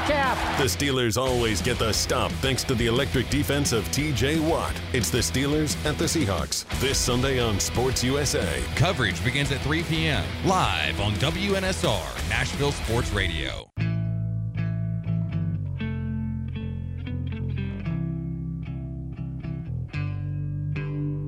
Welcome back to the Strike and Spare Studios. You're listening to The McFarland Show with Darren McFarland and Fox 17's Justin McFarland. Rolling along on this Thursday afternoon, we're here live in the Strike and Spare Family Fun Center studio. One more show in 2023. Tomorrow from 2 to 4. We'll be in here and then we'll see you on the other side. Mhm. Hope everybody's got some fun plans. Like I said, I'm going to go to the TransPerfect Music City Bowl on Saturday. It's going to be a little nippy. Yeah. But it's a one o'clock kickoff. So you got your best shot. If it was a night game, I don't know. Probably have second thoughts. Sit on the sunny side. Yeah. Which so, is the the road side, Yep. um, whatever that is. The the this the side where the logo is upside down. Mhm. That's the side you want to sit on. That's the sun side. But uh, hope you have some fun plans. Of course, the Titans will be out of town. Uh, the Predators have hit the road. Yeah. So they'll be up in Detroit tomorrow night and then another road game after that. Washington. Washington, yes. Again, they just did the, it's weird how they they just did their knocked out the two games against Carolina, boom boom. Yeah. And they're getting ready to knock out the two games with Washington, boom boom. So, um they just played these these guys, Capitals and, Yeah. and Hurricanes. Uh, they were in Raleigh and then uh, they were Washington was here just recently, so Mhm. they'll be in Washington. Um, so we had an interesting discussion. I thought yesterday with Steve Lehman from News Channel Five. Okay, and it got me thinking a lot about just you know how we're supposed to view all these uh, these scenarios, how this thing is supposed to play out. I told you my feelings about Will Levis, which was interesting, by the way. Marc Vandermeer saying, "Oh, if you're gonna play Will Levis, you got to play him. You got to," which kind of told me he, I didn't, I didn't want to interject and get him going down that road, but I, it sounds like he was on the same page with me. I said the same thing. If I have no problems, you know, we've taken calls of, you know, don't don't ruin Will Levis, don't take a chance on hurting him, getting him hurt, or disrupting his growth by putting him behind this offensive line and playing these final games. Just sit him. And I said, if he can play, he should play. That's how I feel about it. I said that yesterday. You didn't get a chance to weigh in on how you felt about it. If Will Levis can go, which he's been practicing, Yeah. I, I don't know. You know, he's got a high ankle sprain. I don't know what how this is going to play out. But if he can go, do you think he should play? I think the reps are valuable because the National Football League time is limited, where you can have regular season games. And, and I really talked myself into it yesterday when I said the following The only play 17 of these things, and you do not That's right. You did say that. Yeah, another one until next September, not August. September Yeah, is when you get because the preseason and, and the preseason is better than nothing. Mhm. Uh, you know, I'll give you that, but it is not the regular. It's not the regular season speed, and it's not the regular season guys. It's not the regular season coverages. You only get that during regular game. Take advantage of every single one. Now, what I didn't get to yesterday, and I'll get to now, is that to see Ryan Tannehill anymore. None. Zero. Done. Through. I've we've decided whatever you think of him, whatever he's going to do these last two games is not going to change anybody's mind. I'd rather see what Malik Willis is now. Has he grown? Has he not grown? Is there anything there? Is there anything that makes me think he can be a backup quarterback in this league and backup to Will Levis next year? Because Malik Willis is going to go into year number three next year. And he is still a third round pick. Or is it mm-hmm. 4th Third round? I can't Third remember round. now. Yeah, I'm it was struggling. third because Third round. Levis was second. He was third. All right. He's a third round pick. Both were traded up to get. Traded up to get him. You gave up draft capital to get him. He's a third round pick, and you still, you know, he's not the starter. You know that much. but we don't even know if he's on the roster. We don't know anything. So what are you doing with him? Are you trading him? Are you cutting him? Eh, What are you doing with him? For me, I rather see what he is because at the very at at the least he's terrible and you kind of knew that already and then you can cut him You move on. or you move on. Yeah. At best, he lights the world on fire, and now you can either keep him as your backup or you can trade him, maybe, to somebody who's interested, who saw something in him these last couple of games. To me, playing Malik Willis has a lot more upside on it than playing Ryan Tannehill, which we all know where that's going. There's only one reason, in my opinion. And I know on their end, it's like, well, he gives us the best chance to win. Yeah, yeah, yeah. Better chance to win. I Sure, get all sure, that. sure. We coaches and players, Yeah, they're trying to win. I got get it. We- we got it. We got right. it. We got it. But in my opinion, there's only one reason and one reason only that you would ever play Ryan Tannehill, and that's you're paying him a boatload of money. He's your most expensive Yeah, player on the roster, and you're just trying to.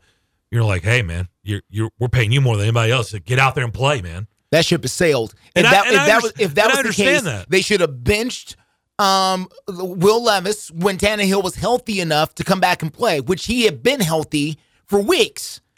But they didn't. They wrote it out with Will Levis, as I think they should. I think that's the right decision to make. I think he gave the football team the best chance to win. But if you're going with the money argument, that means he should have been out there a month ago. I'm not saying that that's what they should do.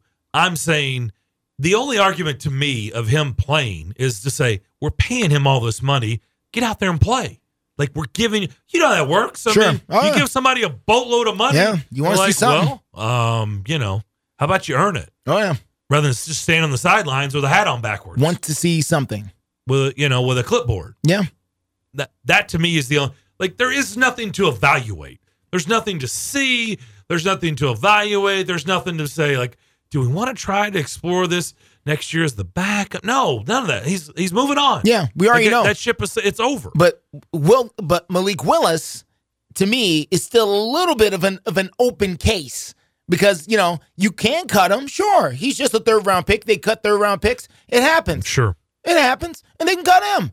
It's all good. I'm just saying it's a little bit more of a well, maybe he can be a backup. Maybe he's already here. Maybe we can get something for him. Maybe you know you can do more with him. I think that you could by running Ryan Tannehill back out there. Well, there's a lot more to find out. Than Yeah. Ryan Tannehill. Again, Yeah. there's nothing There's to nothing find to out. find out, and To me, again, the only reason they would tell you their reason is he gives them the best chance. Okay, that's fine. But they're not playing for anything. But okay, that's fine. Yeah, sure. The real reason, the only reason to me is he makes the most money. So make him go earn his paycheck. But putting that, pushing that aside, I would agree with you. Malik Willis is the, uh, I don't want to say the unknown. I think right now, most feel like he just isn't good enough. Yeah, sure. But it doesn't mean he's still young. It doesn't mean that he's still making progress. he was more of a project than Will Levis was. And they were, you know, and and some would have considered them both projects, but there's no question that Malik Willis was much more of a project, I think, Well, than than Will Levis was, and I guess the rest of the NFL agreed, which is why he slipped from where he was projected to go to where he ended up. yeah. I mean, he was first round for a long time. And then the draft came around and he was in the third round. But you, but he's got first round talent. Some would argue, but the question is, well, how do you make it? You know, come out of him essentially to to mature to something that can be usable on an NFL level. And he's been working on it. He's got a great attitude. He hasn't been sulking or throwing temper tantrums or any of those things that we've seen or heard. He's been coming to work as far as what we've seen. He's been available to play. He and when he's gone out there, it hasn't gone right. That now that much is for sure. When he's mm-hmm. gone out there, it has not been good. But he's been going out there with a lot of gimmicks and a lot of other stuff. Go him out there and let him play, and let's just see. For me, I mean, what's what's the worst that's going to happen at this point? Uh, it- it's nothing but upside to me. No, it doesn't matter. But The outcome doesn't matter. no, I mean, not not from our perspective. From their perspective, I get it.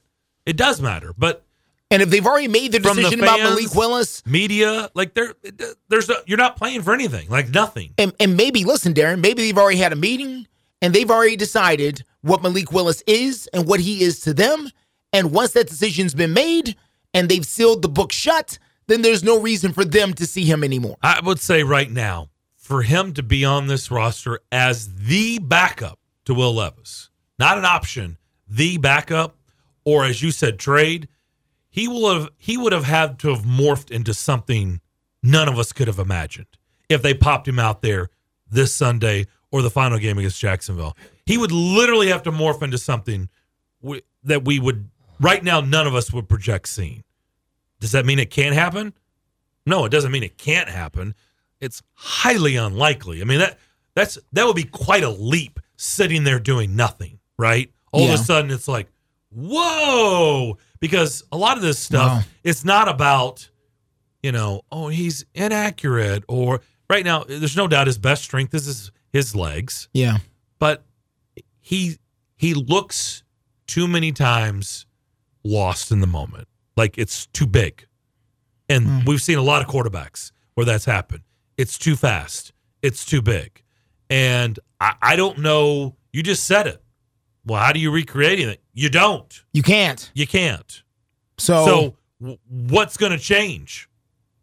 Well, because you can't recreate that. You can't get better at that because you don't see it he hasn't seen well, it Well, you can't test it. That's for sure. Now you can practice. You can get better. I mean, listen. There's no question that Will Levis got better from the first preseason game because we we keep forgetting this. We did not see Will Levis from the second half of the very first preseason game against the Chicago Bears until he played against the Atlanta Falcons. we got hurt I know. Yeah. I know he got hurt. I'm just saying we didn't see him at all. We didn't see the time he put into rehab from the injury. We didn't see the time he put in um, to get better in those practices. And then he showed up and threw for four touchdowns, and everybody was like, whoa.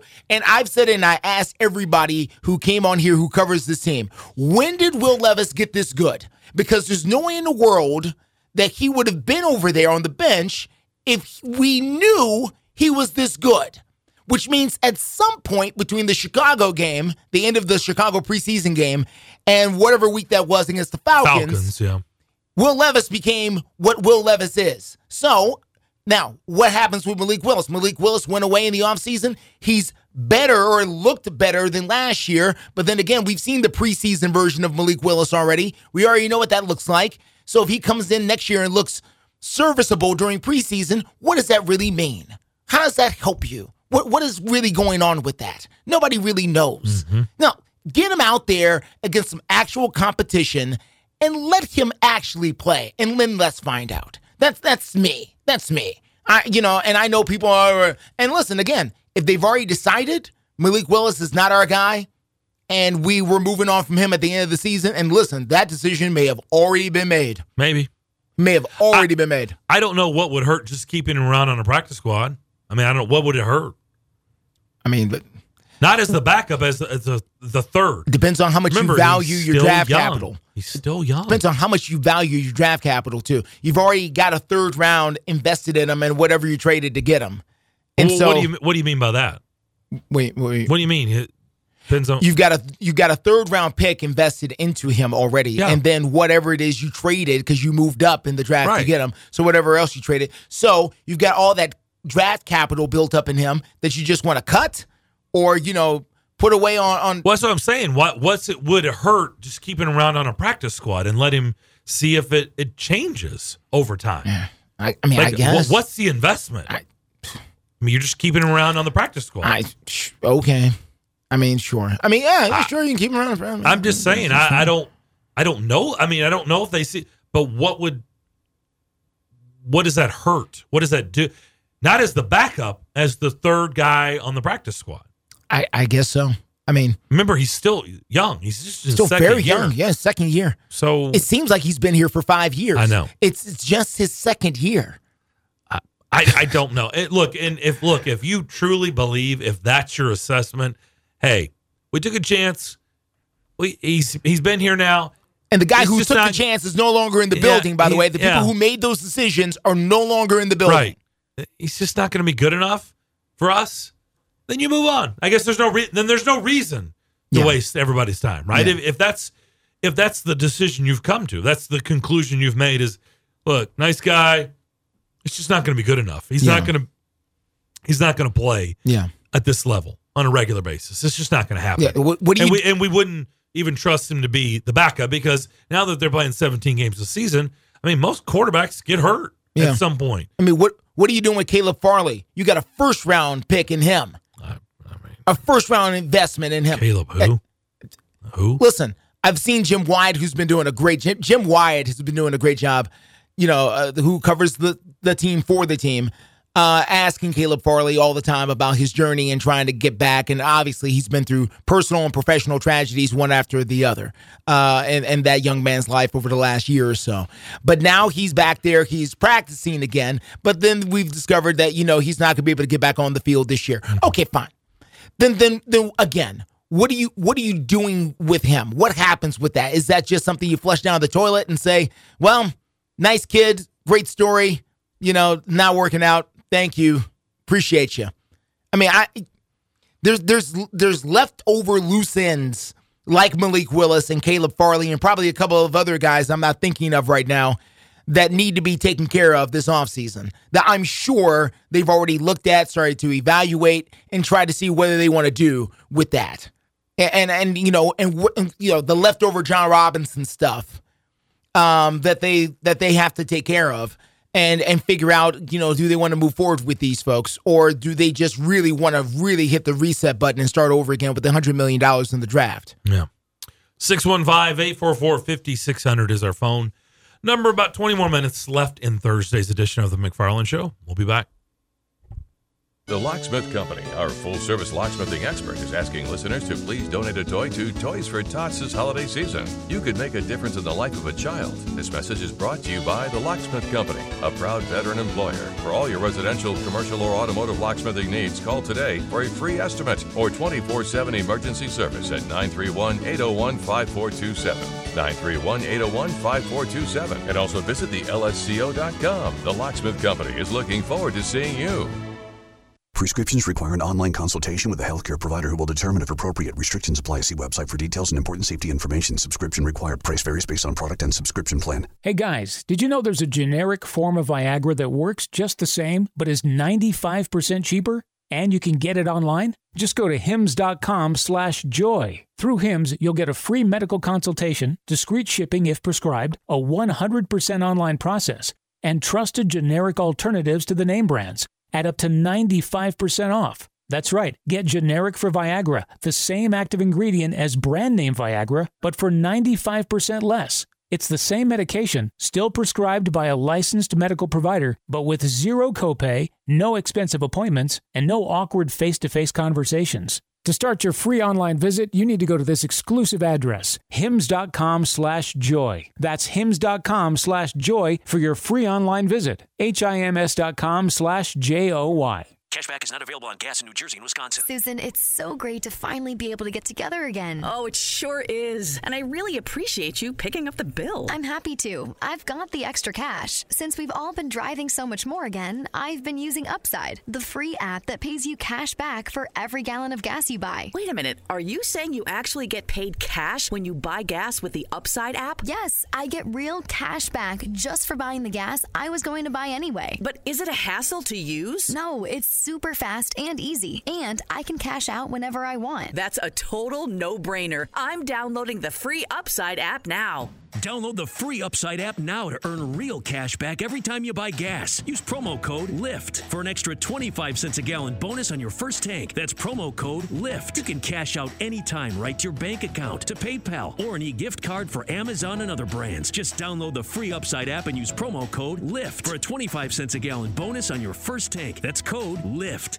Trusted for creative design and committed to both the function and aesthetics of your smile, Jody Jones Dentistry for 26 years has provided a wide range of general and cosmetic dentistry services along Nashville's Music Row and coming soon to Hermitage and Murfreesboro. The Nashville leader for cosmetic dentistry provides a unique luxury environment for patients who want his famous Hollywood smile. Just ask the country music stars, actors, athlete. Yeah, he was eight years the dentist for the Predators who display his celebrity smile. To learn more, visit jodyjonesdds.com or call 615 259 5100.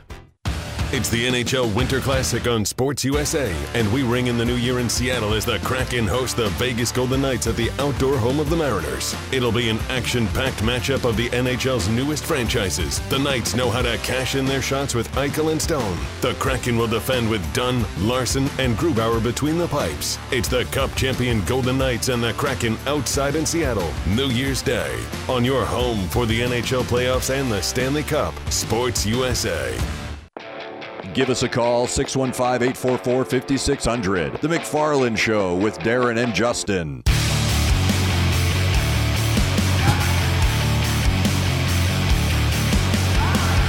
We're live in the Strike and Spare Family Fun Center studio. You can watch our show every day on Facebook, YouTube, Twitter, and Twitch. Damon King is alongside. You won't see him on Facebook, YouTube, Twitter, or Twitch, but he has a big event happening tomorrow night at 7 o'clock. We affectionately call him DJ Damon. And uh, you need to grab your mic because you're going to need to, you're going to know about this more than me. So you're having your end of the year holiday party. Yes, sir. Friday Night Live. Yes, sir. It's the end of the year holiday party tomorrow night, seven o'clock. It's called Friday Night Live because we got a live jazz saxophone player, a lady by the name of Charlene Robinson. Got your OG of DJ and Dean, Damon King. That's me. Oh, okay. Yeah, that's the, Okay. that's my name.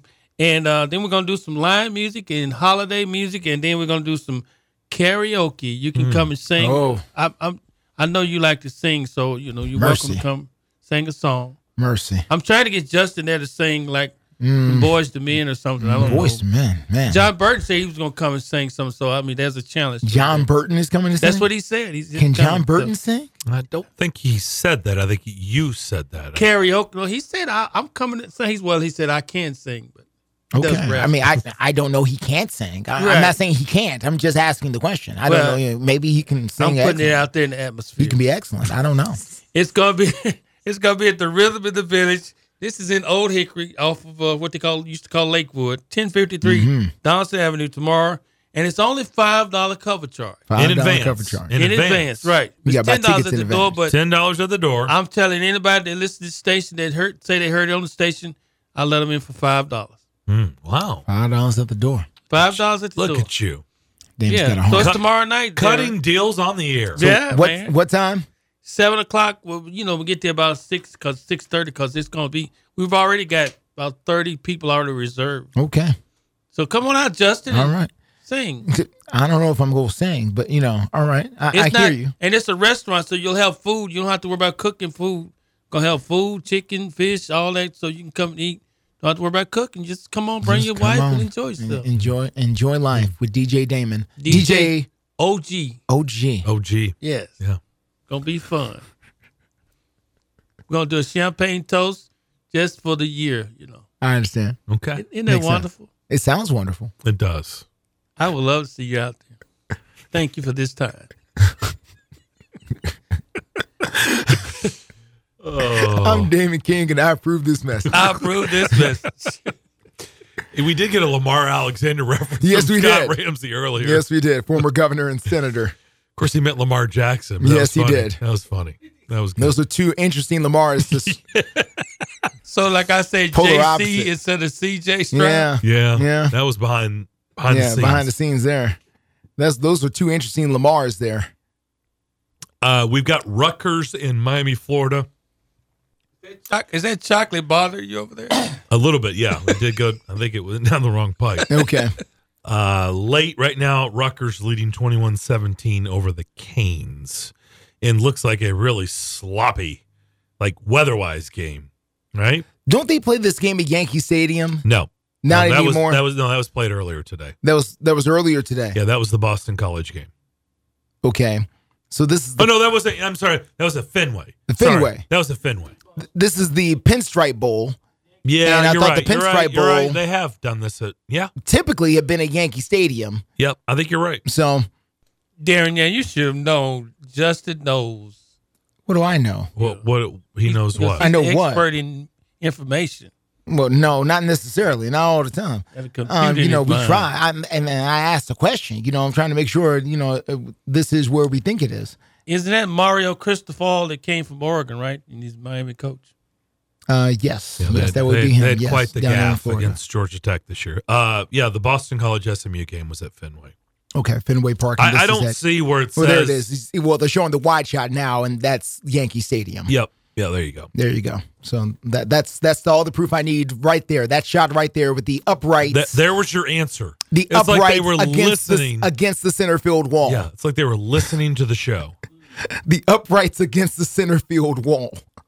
And And then, and then they show Mario Cristobal. Like they're oh, literally Oh, listening to the show. and did you notice earlier in the earlier game that both teams were on the same side? That was Fenway. That was at Fenway. Fenway, yeah.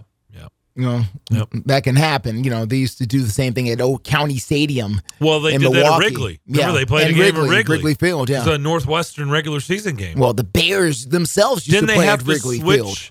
Didn't they have to switch? They had to go the same direction every time, right? Yeah, yeah.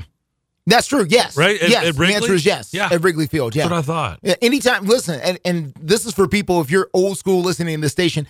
Anytime you see a highlight of of uh, Gale Sayers or Dick Butkus, none of those games are at Soldier Field. None of them. All of those games are at Wrigley Field. The Bears didn't move to Wrigley Field until the, the early '70s. True. Yeah. Like they, they, you know, uh, the '60s and '50s, all the great Chicago, all of those games were at Wrigley Field.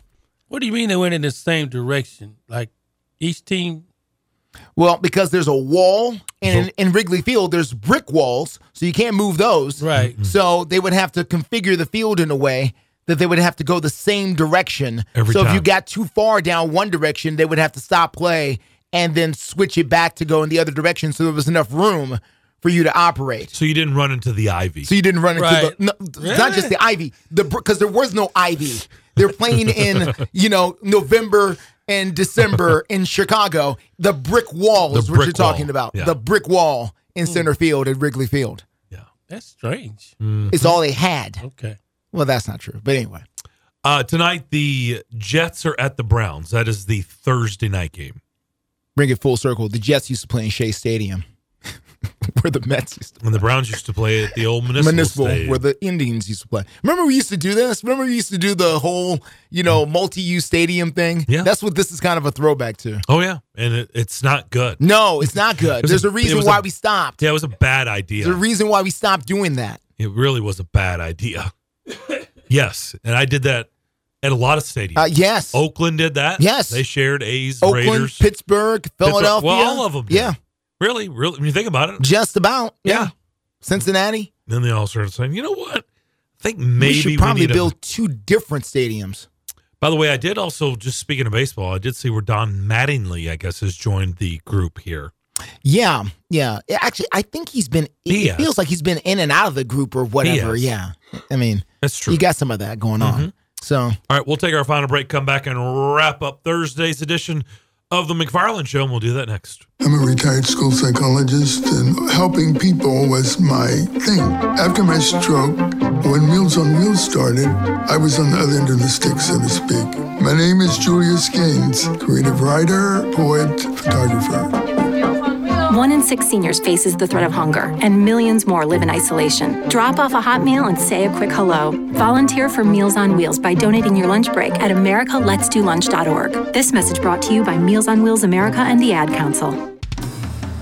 Bar Lines at the Omni Nashville Hotel downtown is at the heart of Music City. Located within walking distance of the Country Music Hall of Fame, Bar Lines at the Omni is your downtown honky tonk destination. Watch your team from any seat on their plentiful HD TVs and catch a live show on the Bar Lines stage featuring live music seven days a week. Bar Lines has the ultimate Southern comfort food. Get started with classic fried green tomatoes or bourbon barbecue wings. Then it's on to the massive Smashville double stack or the world famous Bar Lines grinder. Oh, you've never heard of the Bar Lines grinder? Two kinds of cheese, lettuce, Dijon, smoked turkey, smoked bacon, smoked ham. Now that's some smoke you want. Local brews and local spirits are on tap at Bar Lines. Take a seat on the patio outside and soak up the rhythm of Music City. Bar Lines at the Omni Nashville Hotel, Fifth Avenue, downtown. Want even more excitement on game day? It's time to get on Prize Picks, the best way to win big on fantasy sports. Here's how it works just pick two to six players and choose more or less on their stats. If you get them right, you could win up to 25 times your cash. It's quick and easy to make your picks, and with fast and safe deposits and withdrawals, Prize Picks is the place to play this season. Prize Picks has awesome weekly promotions, and they're the only daily fantasy platform with an injury insurance policy, keeping you in the game even if one of your players goes down. Sweat it out, watch your entry update in real time, and continue the fun by making picks on second half and fourth quarter stats. Take your game day experience to the next level with Prize Picks. And right now, you go to prizepicks.com slash primetime and use code primetime. Prize Picks is matching your first deposit up to $100. That's prizepicks.com slash primetime with code primetime for a 100% deposit match. Prize Picks, daily fantasy sports made easy. Must be present in certain states. Visit prizepicks.com for more details. Everyone loves Nashville right now. It's the perfect family getaway, but it isn't just known for its food, bright lights, and music. It's also known for football. The TransPerfect Music City Bowl is coming to Nissan Stadium on December 30th. Come see Auburn versus Maryland right here in Music City. The music, the food, the fun. Spend your weekend in Nashville. It's your family's perfect start to the new year. Tickets are available now at musiccitybowl.com and on SeatGeek. Brought to you by Tennessee Lottery. It's a Bill King Show.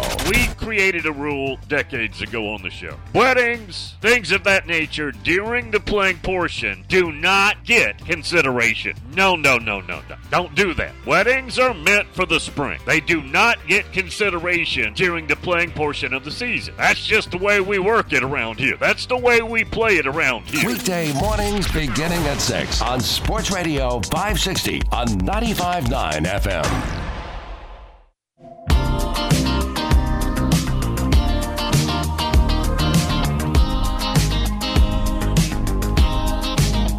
Text the Strike and Spare studio now at 615 844 5600. You're listening to The McFarland Show with Darren McFarland and Fox 17's Justin McFarland.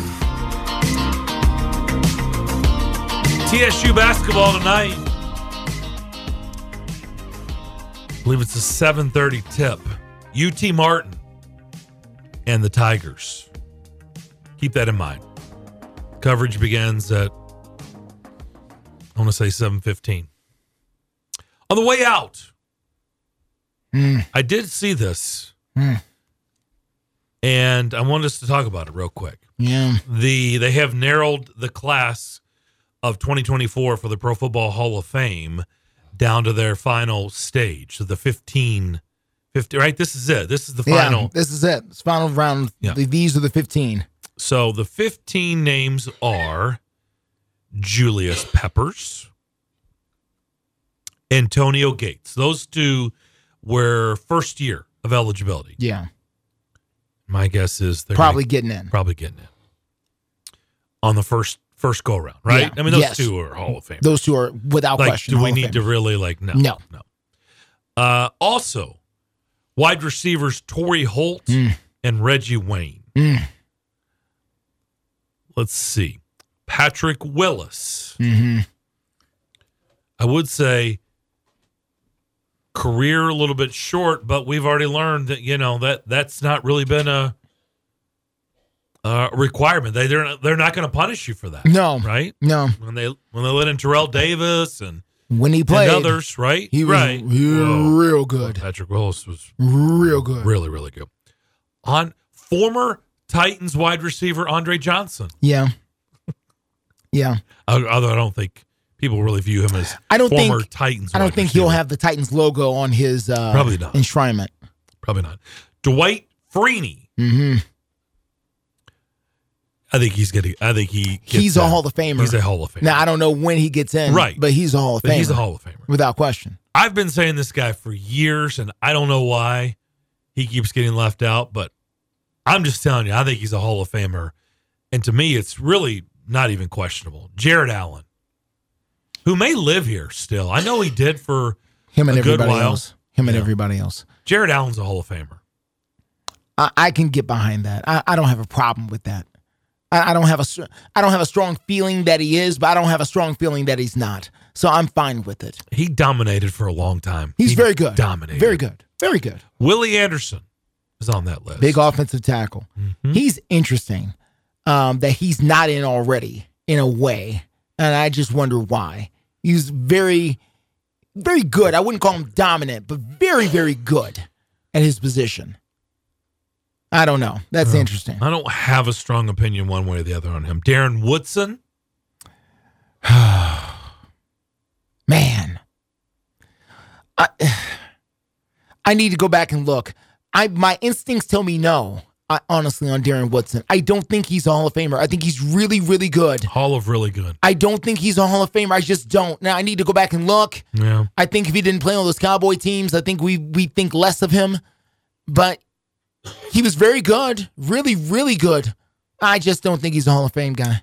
Here's an interesting one. Talked about this a lot. If you're going to have positions, then recognize them and stop Yeah. leaving out kickers and punters and return men. It's a part of the game. Yeah. They get paid too. They they count for a roster spot. Devin Hester. Devin Hester is a Hall of Famer. He's a Hall of Famer. because period. he's the best returner period that we've probably ever seen. Yeah. And I, I you just know, think he is. I mean, he dictated that entire, you know, realm of the game when he played. Yeah. I think Devin Hester is a Hall of Famer. He's a Hall of Famer. Eric Allen, defensive back Eric Allen. Man, really, really good. I, I need to go back and look again. I oh boy, really, really good. Played a long time. I oh.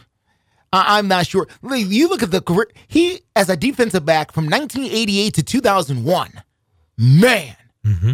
that, that's a lot of football there. Oh yeah. And played at a high level. High level. Rodney Harrison. I know. A struggle. I know. I'm on the border with him. I can understand the argument, but I'm I'm not feeling overwhelmingly strong. But he also had that that black cloud, that tag on him when he played. I don't. I'm not. I'm not concerned about that as much. It, it, I'm just saying. I know you're right. It's It's, there. It's there. But Dirty. I, uh, yeah, Dirty. And yeah, running back yeah. Fred Taylor. You and I are unanimous on this one. Fred Taylor's a Hall of Famer. We've seen him with our own eyes. If he's not, I don't know who is. He should be in. Jimmy Smith should be in. I will say Who's this. not on this list either. First time Fred Taylor's made it to this stage. Hopefully. So, we'll see. All right, that's going to do it for us today. Have a great rest of your Thursday.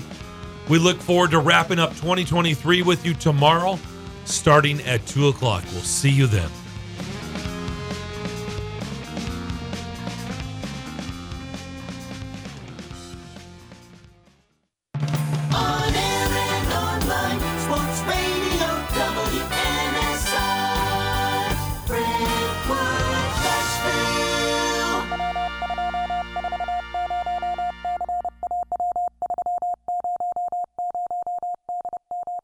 BS Sports Radio.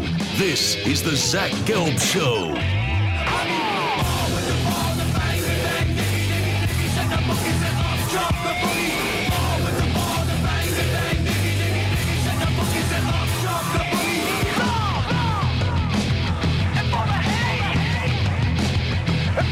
Here's your host, Zach Gelb.